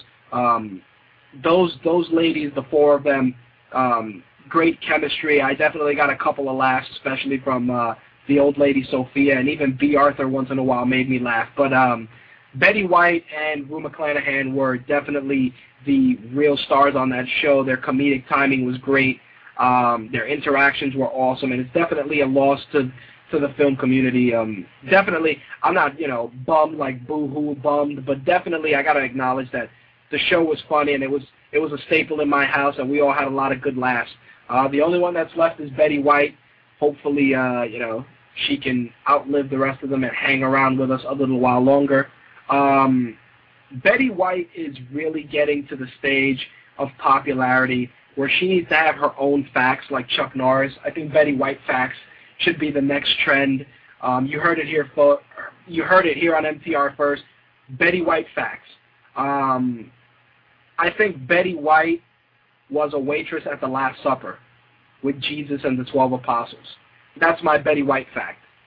Betty White's hair can also stop bullets and cure cancer. That's why she has not died yet. Nonetheless, moving on, let's talk some box office totals. Shrek Forever stuck it to Sex in the City 2 this week by remaining number one with $44.3 million. In two weeks, it's made $133 million. The film had a budget of 165, well on its way to be profitable. Sex in the City 2, aka Old Bitches with Nothing Better to Do, debuted at number two with $32.1 million. It had a budget of $100 million. Prince of Persia with uh, the non-Arabic uh, Jake Gyllenhaal debuted at number three for, with $30.1 million. Had a budget of 200 million. Don't see it being very successful. Uh, it pains me to say it. It looks interesting and it looks like a great uh, diversion of 90 minutes, but not off to a great start. Iron Man fell to number four this weekend, earning $16 million. It's made $274.6 million in four weeks. Film had a budget of $200 million. Worldwide, it's made 550. The train wreck known as Robin Hood fell two spots to number five. It earned 10.3, $83 million total, had a budget of $200 million. Officially classified as a bomb in my book. Letters to Juliet, typical rom-com, two spots it dropped to number six. It earned $5.9 million. It's made 36.6. Just Wright dropped to number seven, 2.2. It's made 18.1 in three weeks. Date Night is still fucking holding on with $1.7 million. It's made 93 and a half in eight weeks. It had a budget of 55. Uh, very successful. Steve Carell and Tina Fey did a great job. MacGruber, I don't even know why this movie is even being watched. Um, it earned 1.4 million dollars. It's made 7.2 million. It had a budget of 10 million dollars. Um, anybody that really paid money to see MacGruber needs to be flung off a fucking bridge with a bungee cord tied to their neck, preferably. It looked abysmal. It looked awful. I look. I have I have more enjoyment watching the fucking Orbitz commercials with the, the, the bitch with the shiny teeth than sitting through MacGruber. I, oh my god. How to Train Your Dragon was the last one. Made a million dollars even. Made 212.6. Had a budget of $200 million. Nonetheless, box office numbers are definitely not where they should be for the start of the quote-unquote summer movie season. Um, with a couple of movies coming out in the next few weeks, I'm really hoping that it, it really steps up. I actually paid money to go see Iron Man 2. Um, I went to the movies. I, I enjoyed the whole experience. Um, one reason why I don't go to the movies, people. I hate lots of people. They don't fucking shut up. They chew popcorn with their fucking mouths open. It's like, if your mouth is open that wide, then either a fist or a dick has to go in it. Chew your popcorn fucking quietly. Then you have the lady that decides, I'm going to bring my two-year-old kid to see the movie, and the kid's going to kick my chair for two hours, and I have to turn around six times and give the kid a nasty look. I really wanted to drown a two-year-old in a popcorn bucket. It's a terrible thing to say, but you don't bring a two-year-old to see fucking Iron Man. You take a two-year-old to see Shrek. Don't fuck up my experience because you don't have a fucking babysitter. Please. Really, this is why I don't go to the movies. Because of shit like that. Or there's always some loud fuck. Or some asshole that's text messaging and laughing at the text messages. Or the one kid who's like, Mom, look at what's going to happen here. Hey, little fuck, shut your face. Seriously. It's, it's ridiculous. That's why I don't go to the movies. But nonetheless, I, I got through the annoying kids and got to enjoy Iron Man 2. It was surprisingly good. Um, Don Cheadle, I really thought was going to be really shitty as as a War Machine. Great comedic timing. Don Cheadle really surprised me. Really good actor. Sam Rockwell was solid as always. Um, Mickey Rourke playing Whiplash and also an interpretation of Crimson Dynamo was good. If you haven't seen it, stick around after the credits. You need to. There were lots of little codes and lots of little sneaky things for all the other upcoming Marvel projects. So definitely a great job by Jon Favreau. Uh, great job, Robert Downey Jr., of course. Uh, Scarlett Johansson played her character as well as she could. Um, basically, any decent-looking hot chick could have played her, but she did a reasonably good job. So overall, definitely, I recommend you see Iron Man 2 if you haven't. If you don't want to go and deal with people like I do, then at least do yourself a favor and pick it up on Blu-ray. Has great sound, has great pictures, so definitely pick that up. Uh, OneRing.net recently released a statement from Guillermo del Toro, who announced that he will not be directing The Hobbit. Uh, pretty much um, a multitude of factors contributed to it, so Guillermo del Toro will not be doing The Hobbit, and Peter Jackson said he's not doing it either. So the continuing saga of The Hobbits is not going to be wrapped up. So as of right now, the Lord of the Rings franchise for The Hobbit has no director. Whether it continues and gets made with somebody else remains to be seen. I personally think that they should have done The Hobbit first versus doing the Lord of the Rings movies, but, you know, what the fuck do I know? I don't work for Hollywood. Aaron Johnson from Kick-Ass could be appearing in Matthew Vaughn's upcoming X-Men First Class. Uh, Johnson, of course, worked with Vaughn on Kick-Ass, uh, was photographed meeting with the director and James McAvoy, who will be playing Professor X. Rumors are going rampant that Aaron Johnson is going to be playing Cyclops, which bugs me out because you had a perfectly good kid playing Cyclops in X-Men Origins Wolverine. Did you figure that by getting a, an actor with a bigger name, it would help sell the movie? Uh, the only thing I don't hope is they try to make X-Men First Class like Kick-Ass, not in terms of crass humor, but just in terms of presentation. If you're going to do the Young X-Men or the New Mutants or whatever, fine. But don't don't do no crazy shit and try and make it like Kick-Ass. Lightning will not strike twice. Kick-Ass is in a category all its own. But definitely something worth noting and keeping an eye on in the next few weeks. We'll see if Aaron Johnson gets the opportunity. I see uh, we got our first caller. Let's bring him in. Uh, if my switchboard decides to work. Caller, you're on the air. What's up? It's Waffles. Hey, Waffles, what's going on? I didn't want to go back to your TV segment. Um, how you were talking about the there's gonna be a Green Lantern series and a Ninja Turtle series. Right. First, all right. Firstly, what the fuck with Well, the Ninja no, Turtles? Hold on, hold on. The Green Lantern series is going to be on TV. That's going to be animated. The Ninja Turtles is a movie reboot, and Michael Bay is involved, just in case you got confused. Oh, okay, okay. So it's a reboot. Well, any other way, I don't think that it should be done. Like how you said earlier on, it should stay with the CG format that it was before, because they did a better job. The turtles were able to do more things that you can actually do in real life, and Very true. you can't and you can't mess with the original. Come on, Because if you remember Ninja Turtles Part 1 and 2, those are great. Part 3 killed it. I don't know why they thought of bringing up going back in time and whatnot. And Well, you know- you have, huh? No, what I was going to say was those first two movies were done very well because of the rubber costumes. I mean, technology's gotten a lot better. They can probably use, you know, Avatar-style special effects. But I think that the Turtles, in order to keep a, a younger demographic, should stick to CGI. Exactly. No, but also I want to bring up, if you have a great memory, they actually had a real life Ninja Turtle series back in the day. Yep, on channel, yep, on channel five. I remember that. They even had a And then female the- turtle. Named Yeah, Ian. exactly. But they used the exact same costumes in that series that the ones that they did in the movie, so they kept it the original style. So I don't know, making another movie, I don't think it would do so well. Like Well, even with the, huh? Go ahead, Ben. Go ahead. Oh, I'll say, um, I don't watch the new Turtle series that they have like in on Fox right now, or the Fox for Kids, whatever it's called now. Um, I just recently saw an episode which surprised me. They did a very great job with it. It was the new Turtles from like now modern time. They go through a different universe and they find the original cartoon series Turtles, and then they still go back to another universe where they go to the black and white Turtles where all of them were the same, like the same bandana and everything. And I was that actually wasn't a pretty bad story, and I wouldn't mind seeing that as a movie. But just to Oh, make it complete. Yeah, you. I would actually recommend watching that because that was actually pretty cool. That was pretty bad All how right. they did all that. And some of the voices, like, or the acting that they did from the cartoon, from the like the original cartoon series, it brought you back to like that time when you were a kid watching them because they actually had it accurate.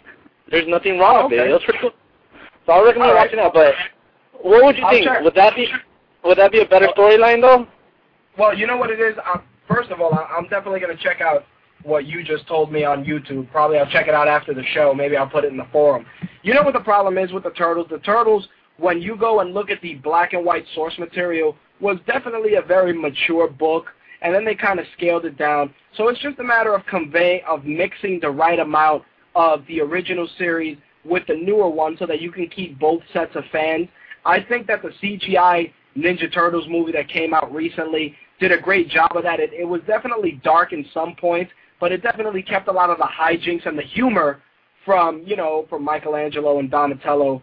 So, you know, I think that keeping that that mixture and going that style would make it more successful than trying to mash all these different other universes together to create a brand new rebooted Ninja Turtles. I think that if you want to go that route, it's going to be a lot harder, and you should definitely keep with the CGI formula just because it works and it's less money.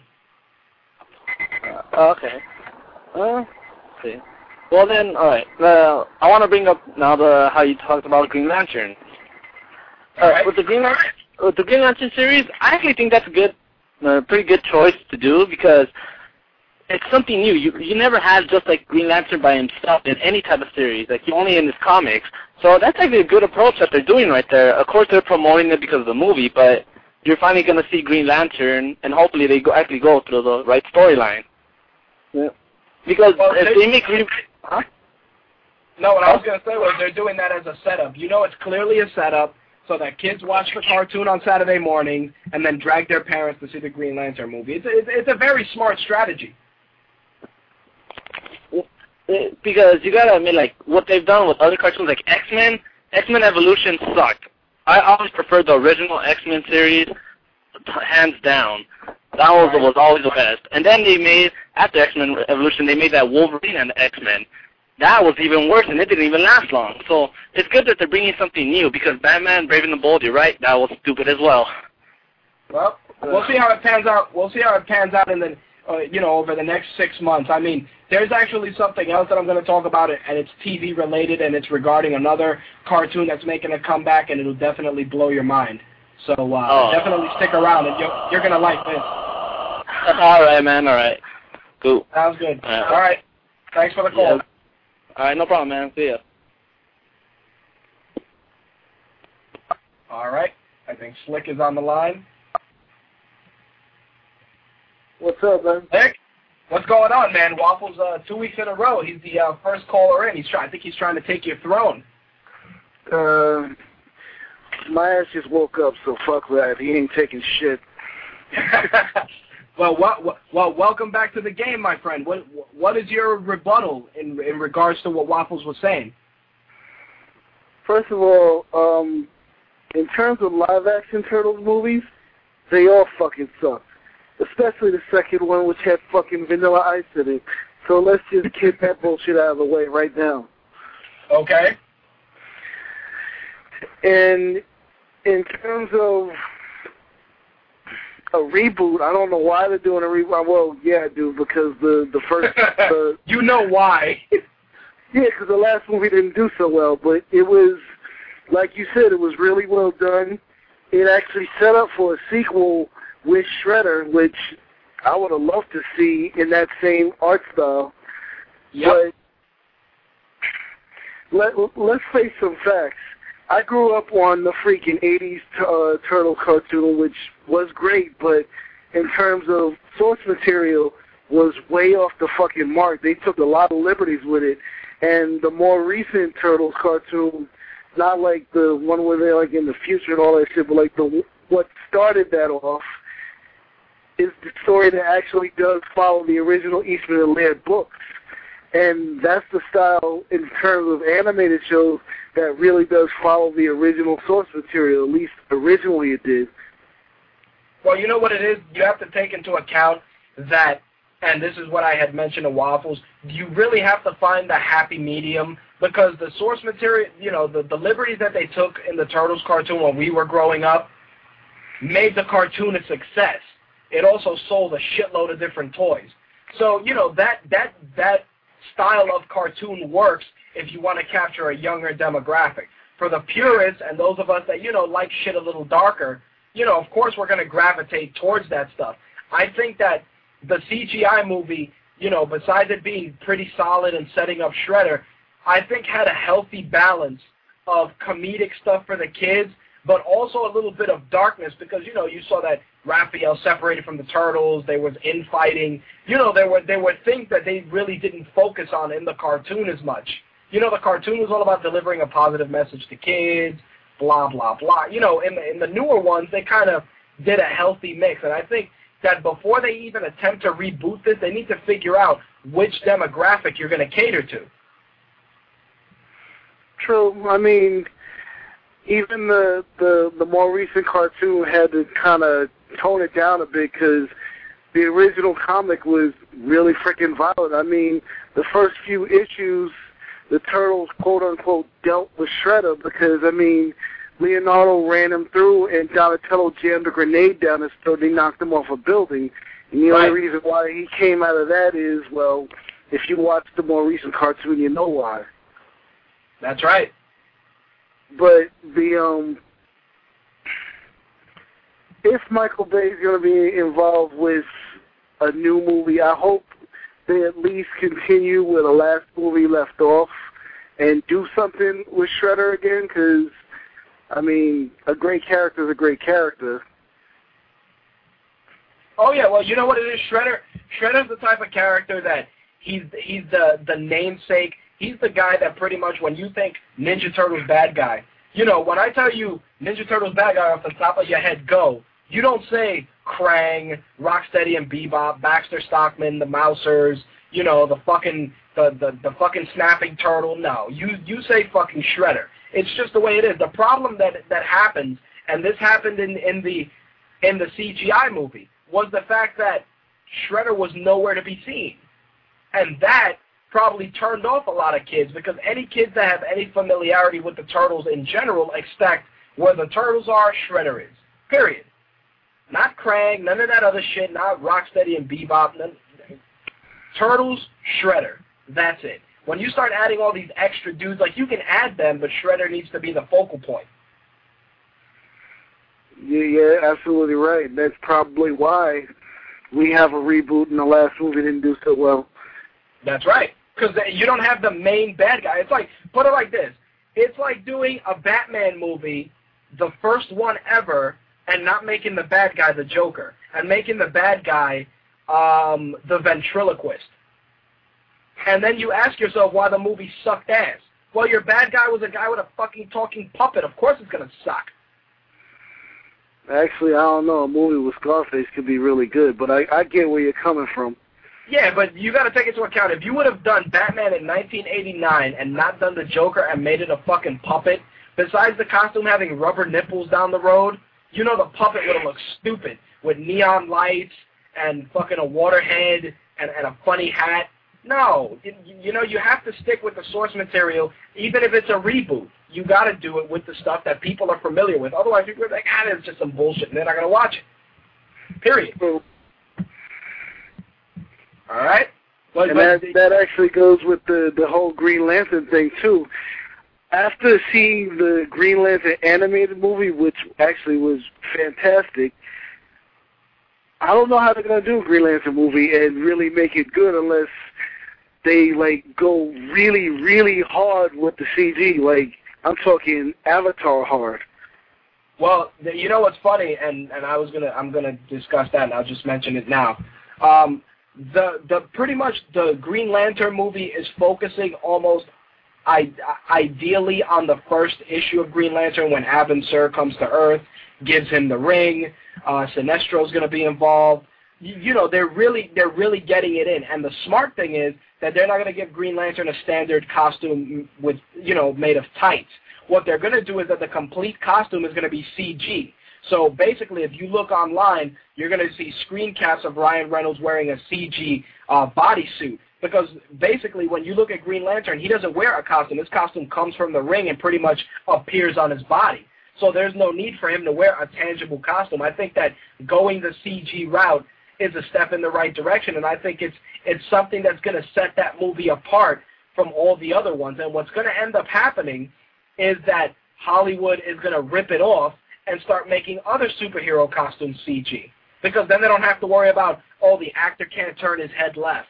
Or, oh my God, my shoe's untied. I can't reach down and tie it because I have a cod piece blocking my, my view. I get where you're coming from with that, but the um I don't know, first of all, are they going with Hal Jordan? Yep, Hal Jordan, Green Lantern. Okay, it's like the reason why I said it'd be like so so um CG heavy. I'm not just talking about the costume. I mean, you have a character whose power is really based on his imagination, which is part of why. Hal Jordan was such a good Green Lantern.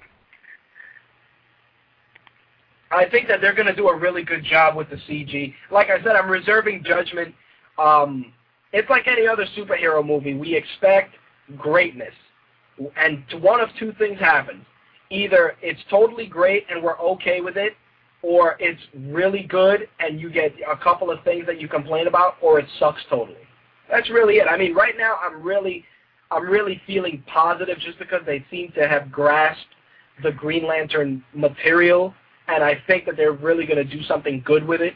I really, I, you know, I can't, I can't do more than that until I see a trailer. You know. I mean, we've seen fan trailers and they've done really well with that, and that's with kids just sitting there with their home computers. So hopefully, Hollywood can pull a rabbit out of the hat again, the way they have with the more the more recent Batman movies. I mean, well, we'll see. The fact remains, whether it's animated or live action, DC's pulling a much better track record than Marvel right now. Sad but remarkably true. Well, we'll see how it pans out. All right, man. I'm gonna let you get to the rest of the news. I might call back if you got the bombshell you're talking about. Oh yeah. All right, buddy. Thanks for your call. All right. I'll talk to you later. Later. All right. You know, Slick brings up a valid point. DC has been doing a really good job with the movies lately, but and and it's funny he, he brings that up. The the problem is that DC is doing well, and they're only doing well with just one guy, and that's Batman. And I, and, I, and it really bugs me out because they have some really great characters. I mean, Green Lantern has potential, and that's going to lead me to something I'm going to discuss later on in the news. But before I get to that, here's here's something crazy, especially for all you '80s babies out there. Warner Brothers put out a release that Thundercats is getting a new series, airing on the Cartoon Network in 2011. That's right, everything that's old is new again.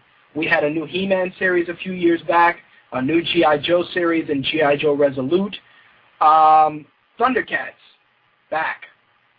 Cartoon Network, 2011. Sam Register of Warner Brothers Animation made the following statement. In addition to being Warner Brothers Animation's first anime series, it's going to be an anime-style series, Thundercats marks our most ambitious foray yet into fantasy. The realism and the dynamic visual style we've achieved is sure to thrill viewers, and the cool weapons, vehicles, and technology should show should help the show appeal to a diverse audience. The story will once again revolve around Lion-O and bills itself as a sweeping tale combining swords and science and boasting ferocious battles with the highest of stakes. As the forces of good and evil battle each other in the quest for the fabled Stones of Power. Alright, this is already starting to get fucking totally off character. Lion-O and his champions learn valuable lessons of loyalty, honor, and mortality in every episode. Alright, you had me at New Thundercats. Okay. Keeping the animated source material. Okay. Stones of Power? What the fuck? As far as I remember, Thundercats' planet, Thundera, was destroyed. Lion-O, Wily Kit, Wily Kat, Cheetara, Tygra, Panthro, and Jaga were on the ship. The ship crashed. Jaga died. They're on this planet, Third Earth. Mumm-Ra's there. He wants the Sword of Omens, yada, yada, yada. That was it. Mumm-Ra was your main issue. Everything else kind of came in sec- secondary. You know, the Lunataks, the fucking the Jungle Broads, the Robear Berbils, all that shit tied into Mumm-Ra. Mumm-Ra was always around.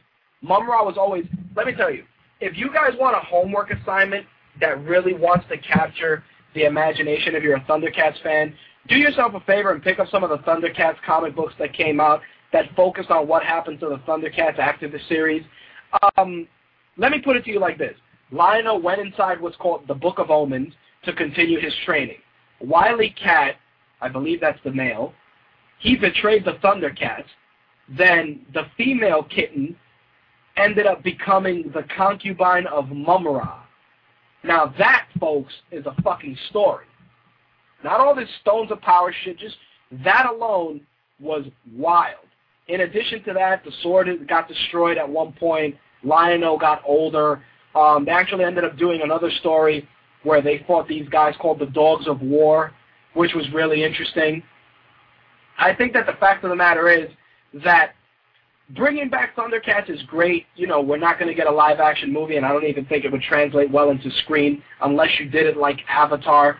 But you're really trying to, once again, reinvent something that pretty much writes itself. You want to redo it, that's great. But don't. The Stones of Power, what the fuck does that have to do with anything?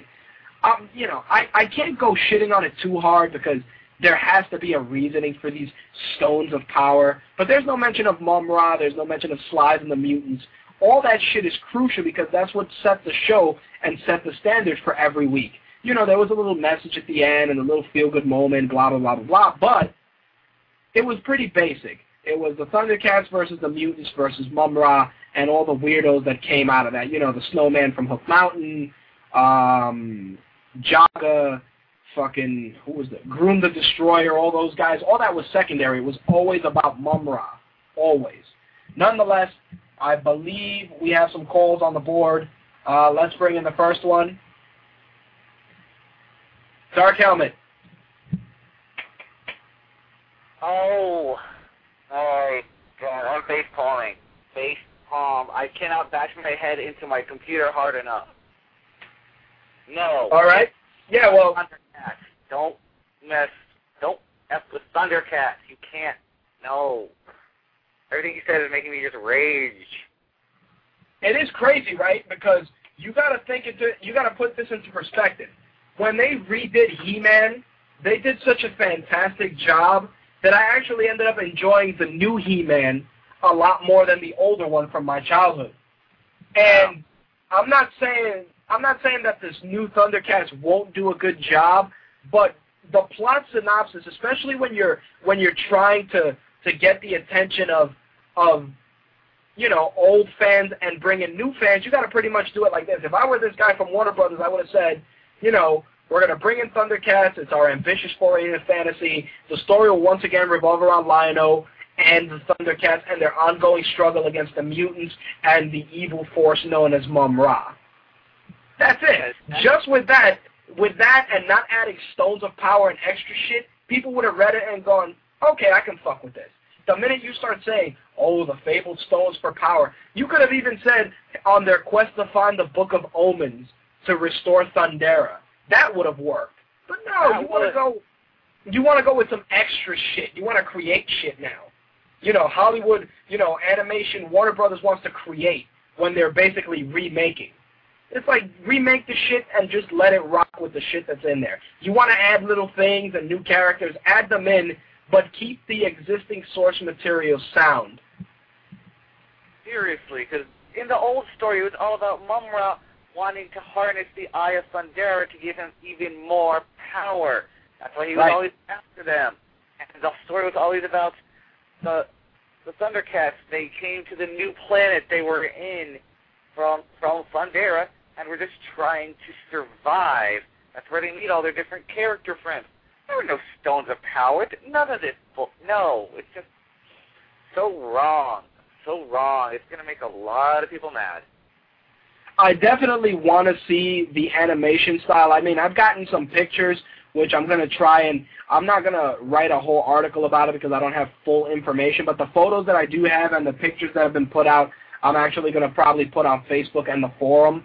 So, um, again, they could they could probably do a decent job, but when you're not even referencing some of the original source material and just only mentioning Lion-O, because that's another thing that came to my attention. They only really mentioned Lion-O, and they put Lion-O and his champions. It didn't mention, you know, other Thundercats. It didn't mention, you know, Lion-O and and and the rest of of the Thunderians working to get nothing. It was just Lion-O and his champions. So God knows who's not going to be in it or what they're going to change. That's going to piss some people off. There better be Snarf.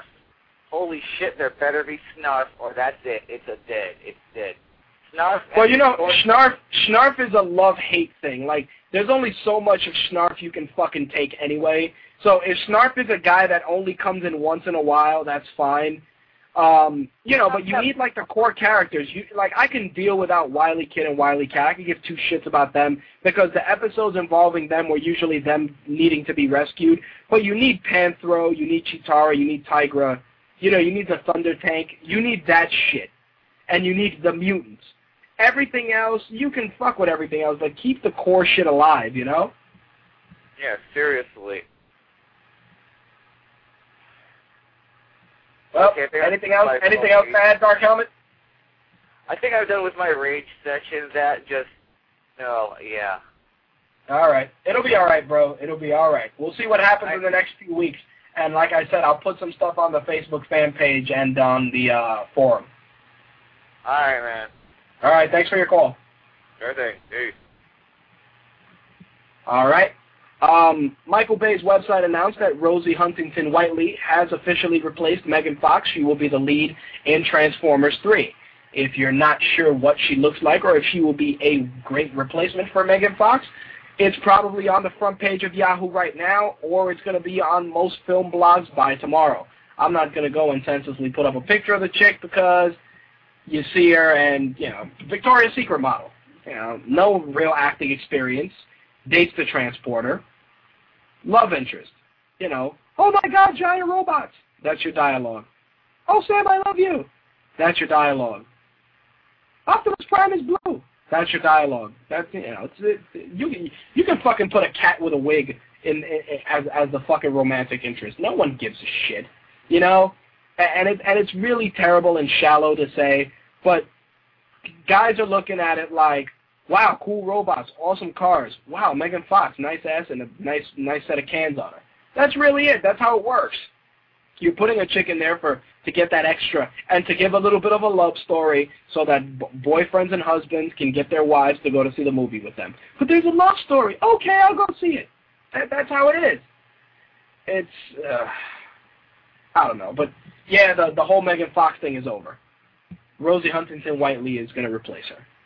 With that being said, the last bit of movie news. Um, in a recent interview with Newsarama, DC Comics Chief Creative Officer Geoff Johns uh, mentioned his personal picks for comics he'd like to see get turned into movies or TV shows. He mentioned some of the following: Wonder Woman, as well as the Blue Beetle, the Suicide Squad, the Wildstorm series Sleeper, and the Vertigo book of 100 Bullets. And he says, and I quote, the real goal for me now is getting DC Vertigo, Wildstorm, and Mad to the big and small screen while staying true to the source material we all love. See, that's what I'm fucking talking about. That's how you do it. I'm in constant creative discussions about DC with other divisions. This is the shit that they that anybody that's involved in recreating movies, comic books, and graphic novels needs to say. And it'll help make transitions easier and people accepting change a bit more. That's what you fucking say. Staying true to the source material we all love. Geoff Johns is the fucking man. It really is. That's how you do it. Period. Staying true to the source material. Not fucking it up, not changing the costume, not giving Batman nipples, you know, none of that. Not making the Riddler act like the Joker. No. Source material. And I, and I have to give him kudos. He kept it real, and that's. I, I definitely want to see how they would do a Wonder Woman movie, um, especially considering that Batman and Superman are already in process. And you know, the inevitable Justice League movie needs to be done just based on that. But the fact is that I, I applaud him for keeping it real and saying what he had to say. And on top of that, you know, reassuring the fans that he would stay with the source material. And the last bit of news is in a bit of Avengers news. It seems that Jeremy Renner, who was in the Hurt Locker, is in negotiations and has signed on to play Hawkeye in the upcoming Avengers movie. Um, they're saying that Joss Whedon, of course, is going to direct, and um, they're saying that Renner's character is going to be a bit rogue and not initially a team member. A team member. Um, his origin is going to tie closely to Scarlett Johansson's Black Widow character, and um, the movie's going to play into a similar part of that storyline. As of right now, there's rumors that Ed Norton may be in the movie or that the Hulk may be involved. It hasn't been signed, sealed, or delivered, but just in, but nonetheless, you can include the CGI version of the Hulk and not have him turn into Bruce Banner, which can also be done and just keeping the Hulk uh, nonverbal. We'll see how that pans out. There's also rumors saying that Josh Holloway, Nathan Fillion, or Kevin Pennington are also going to have roles. Uh, Nathan Fillion, of course, has been rumored to be playing Ant-Man. Um, in terms of Kevin Pennington and Josh Holloway, I do not know what characters they will be playing. So take this right now as a rumor. Once I get full confirmation, of course, I'll acknowledge it on the show, or I'm going to just uh, put it on the site if it's really true. Nonetheless, the Avengers is scheduled to hit theaters May 4th, 2012. Um, Robert Downey Jr. mentioned that the movie will be going into production in spring of 2011. That's going to wrap up the movie news for this week, and that's actually going to wrap up the show for this week. News were a little light, um, which is unfortunate, but, you know, not every week is going to be a fucking masterpiece. Nonetheless, wait a second. Oh, hold on a second. I think Slick is calling back. Ah. Slick. Yo. Yeah, man. I didn't see your hand raised. What's up? Um, first on the Thundercats thing, like the same way I was saying that DC's had a good track record of movies, Cartoon Network over like the past two years has had a pretty good track record with new shows. Right. And the one thing that I always rage about that was recently on Cartoon Network and wound up being really good was Transformers. Right. As soon as It people was. saw as soon as people saw the art, they dismissed it. And I'll tell you right now, the art was terrible from start to finish. The show's over now. But the story was way off kilter from the original and was great. I mean, it was like the only good story since Beast Wars. And I mean, you have Optimus Prime who was physically like half the size of Megatron. Yep. He was a military washout. Like he was disgraced and said they said you'll never be a soldier. And he was like the leader of a bunch of freaking reject Autobots that ran around space cleaning space bridges. And they happened to find the Allspark and wound up um finding Megatron by mistake. And they just wound up in a really bad situation. The only reason why they beat Megatron the first time is because Starscream put a bomb on Megatron's back, which Right. Megatron found out about and fucked him up. And they went back to the original story of Starscream just not dying. There was actually a hysterical episode where they blew Starscream away about ten times in twenty minutes. Oh no, oh no! I did, I did, you know, I did watch the series, and I was, I was very happy. Um, I could do with a lot, with with a lot less of, of the sorry character, but the overall presentation was solid. And it is true, the Cartoon Network always has a solid track record with with the new shows and unique programming, and and you know, making sure to to put the fans first, and that's great. But when you're announcing a project like Thundercats, and you know, you're catering to basically um, the older genre first, and I'll tell you, kids, you know, no no no nine year old kid is on the internet re- reading a press release about Thundercats. The people that care about Thundercats are, you know, the '80s babies, the late '80s babies that had the privilege of watching it growing up. And when you're putting out an announcement like that for someone like me, you, Dark Helmet, and numerous other listeners to read, the first reaction is going to be like, this is really bare bones. You know, when you're trying to capture um, interest, you're going to give out, you know, other nuggets of information that people can say, oh, yeah, I remember that. Hey, I got to see how that looks now. You know, yeah, you name drop Lion-O, and that's great. But what if it's Lion-O and a gaggle of snarfs? You, know, Which at one point they actually did with the with the old show. yeah, exactly. But what if it's Lion-O and a gaggle of snarfs fighting uh, the mutants with no Mumm-Ra? You know what I mean? Like, like you just name drop Lion-O. You didn't say all the mutants or hey, you know, the diabolical force known as Mumm-Ra. Like, you don't even need to make Mumm-Ra a mummy if you don't want to. But just you know, acknowledging names and, and things that people can can you know be like, oh shit, they're bringing that back. Oh, let me check it out. Yeah, you said Lion-O. Hooray! Thanks. You know, thanks. Thanks for telling me something. You know, thanks for telling me something I already know. Lion-O. It wouldn't be fucking Thundercats without Lion-O in it. That's like doing the Justice. That's uh, that's like doing the Justice League without Superman. It's like, dude, are you fucking kidding me? Yeah, you got to tell me about Lion-O, but what about the other stuff that's that's important? You know, that people are going to look at it as source material. It's like with Iron Man. When you saw Iron Man and you saw the silver costume, you said to yourself, War Machine has to be in this. It has to be. It's a no-brainer. And it's things like that. It's little setups and little things like that that that that allow you to look forward to the next project. The photos that I'm going to put up that I got for Thundercats is just a one sheet, and on the one sheet it's only the symbol and it says Thundercats, and the other one sheet is just a poster of Lion-O. Nothing else. No mutants, no Mumm-Ra, no nothing. Just Lion-O with his with a claw shield and the sword, and you don't even really see what he looks like because he's obscured in shadow.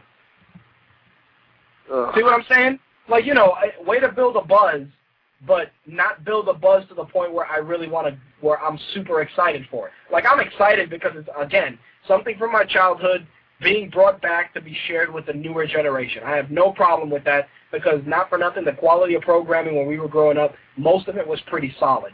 With the exception of a couple of toys that were dangerous, you know, the, the, the programming was pretty spot on. But you know, just Lion-O alone isn't going to sell this. They really got to make sure that they include a lot of shit that will make the hardcore fans tune in. Not only that, because you know they're going to merchandise, you got to make it that people are going to want to buy the shit. Well, in that sense, I think we won't have too much to worry about in terms of like other characters and things like Thunder Tanks and Feliners and shit like that.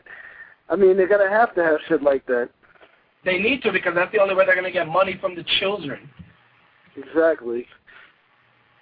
The, You know, um, that, that's that's going to be crucial. But but the secondary characters, you know, they're, if they don't take the opportunity to acknowledge the secondary characters, they're really going to they're really going to annoy a lot of people because those secondary characters were important, especially when you talk about if you're going to do the story of you know of Lion-O, is it going to be a continuation from the old show or is it going to be something totally new? Because if it's something totally new, you know that they're going to do the trials before Lion-O becomes Lord of the Thundercats, and you need those particular people to test him.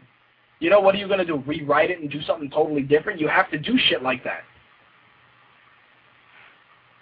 Well, Because that's, that's one thing. I I, that's what. Not to cut you off. That's one thing I didn't notice in this press release. He didn't say that it was a continuation. It's it seems like it's new. You know, he he really said, you know, it's gonna once again revolve around Lion-O. But he didn't say it's a continuation of an existing saga either. And that's the only reason why I say, you know, it's going to be a wait and see situation. Hopefully, if they do, you know, go off the original material, it'll be a, in a good way, the way um, the more recent Transformers series was, and won't be, you know, like a ball of shit.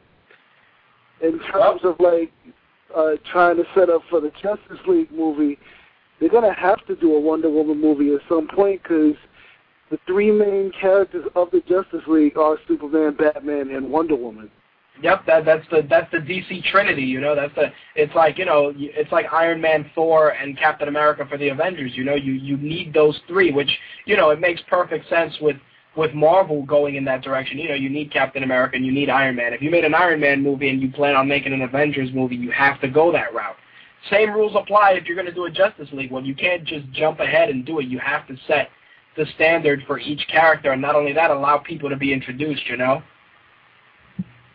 Yeah, I mean, I could see in terms of like what the guy was saying with other comic movies. I mean, DC owns Wildstorm at this point. I could see them not really wanting to go into like a Wildcats type type uh, movie because that's kind of hitting close to it's similar to Justice League because you got a lot of characters together and everything with different powers. But going with like the the um the whole kick-ass and the Scott Pilgrim type movies, if they wanted to do something a little bit different that might actually capture an audience, I think maybe they should try to go for maybe like, like you said, keeping with the source material, a Gen 13 movie. That would probably work really well. There you go. I, I agree. I mean, that's that's the best way to do it. I mean, comic book movies, like I like I and you know I beat it into the ground every week, and I hate doing it too to an extent. You know, it, the shit writes itself. It's just a matter of translating it onto screen. It's really not. It's it's not rocket science. So we'll see how it pans out with Thundercats in the coming weeks. Um, I'm gonna actually put the one sheets in the forum and on Facebook until I can figure out a way to write something up when I get more information. All right, man. All right, brother. Thanks for the call as always and for uh, working behind the scenes. All right, man. I'll talk to you later. All right, man. Thanks again. All right. With that said, that's going to wrap up this week's show. You've just listened to My Take Radio episode 45 for Thursday, June 3rd, 2010. Um, Got to give out my mandatory plugs to a lot of the people that contribute and assist on My Take Radio as well as former guests. Uh, RazorClothing.com for Razor Rob. Actually, it's RazorClothing.tv. I'm sorry. Go Creed Go for Austin Creed, uh, former TNA wrestler, gamer, comic fan, hardcore Ninja Turtles fan. I wish I would have had him here to discuss the uh, Ninja Turtles remake. Check him out on GoCreedGo.com. Uh, Max Geiger's video game project is at Giant Sparrow, all, all together is one word, dot com. Doc's Vitamin Water from Armand Dur- uh, from Dr. Armand Dorian from the uh, Deadliest Warrior. Drink Docs. The Girl Gamer crew is always supporting My Take Radio um, on Twitter. For those of you that are on Twitter, you can see that every Friday we get a little shout out from the Girl Gamer crew, and they're always ready, willing, and able to work with us. So definitely shout out to them. MMAGospel.com. Turk was in the news this week with the whole Jamie Yager situation. You can listen to MMA Gospel Wednesdays at 8 p.m. on the Blog Talk Radio Network. It's blogtalkradio.com slash MMA Gospel. You can also check out uh, Turk and the rest of the MMA Gospel crew on fighters.com. Shout out to MMA Valor also for being a supporter of My Take Radio. You can check his site out at MMAValor.com. He has a really cool store with some really great MMA shirts. Not all of them are the uh, douche rag typical MMA shirts that you see. There's a lot of great up and coming designers and clothing companies that got really cool stuff out there. Um, a shout out, of course, to Rachel at MMAHotStuff.com. Uh, Darksiders.com will always get a plug from MTR for supporting NCR all the time and coming on the show to promote Darksiders 2 in the near future. You can check out Hayden Dalton's blog at haydendalton.wordpress.com. Uh, shout out to Brooks McBeth. Um, definitely feeling a little bummed for Brooks. Uh, his one of his dogs passed away recently, so he um, ended up adopting a dog that he fostered. If you're on Facebook, definitely look him up. Uh, say hello. Let him know you heard him on the show. You can also check out his YouTube channel, youtube.com slash Brooks McBeth. As always, shout out to Don Anderson. Tumbling with Tumbleweed is Tuesdays at 10 p.m. on the Blog Talk Radio Network. And, of course, much love to the VGN Radio crew. You can catch their shows on Sunday as well as Cleveland Sports Radio. Their sites are VGNradio.com and ClevelandSportsRadio.net. Soiled at Born Stubborn Radio, who assists with some of the design work for My Take Radio. Check his show out on BornStubbornRadio.com or look up Born Stubborn on iTunes. 411 Mania has always got to get a shout out for all their great news. OC Remix for the music. FilmDrunk.com. Um, definitely Vince Mancini from Film Drunk was a really great guest. He really helped uh, solidify some of the utter shit that Hollywood puts out and the fact that we just refuse to accept it. And we acknowledge the fuckery that Hollywood puts out on a weekly basis. So definitely stop by filmdrunk.com, show Vince your support, and he also has a Facebook fan page. Look them up on Facebook as well. With that being said again, I'm Rich. You've just heard My Take Radio, episode 45 for Thursday, June 3rd, 2010. I can be emailed at mtrhost at gmail.com. If you're on Twitter, follow me, the host, at twitter.com slash akuma25, or you can follow the show account, twitter.com slash mytakeradio, for any of the news and commentary that are related to some of the show topics, or like I said, you can follow my personal Twitter just to hear all the rambling uh, tweets from a certifiable maniac.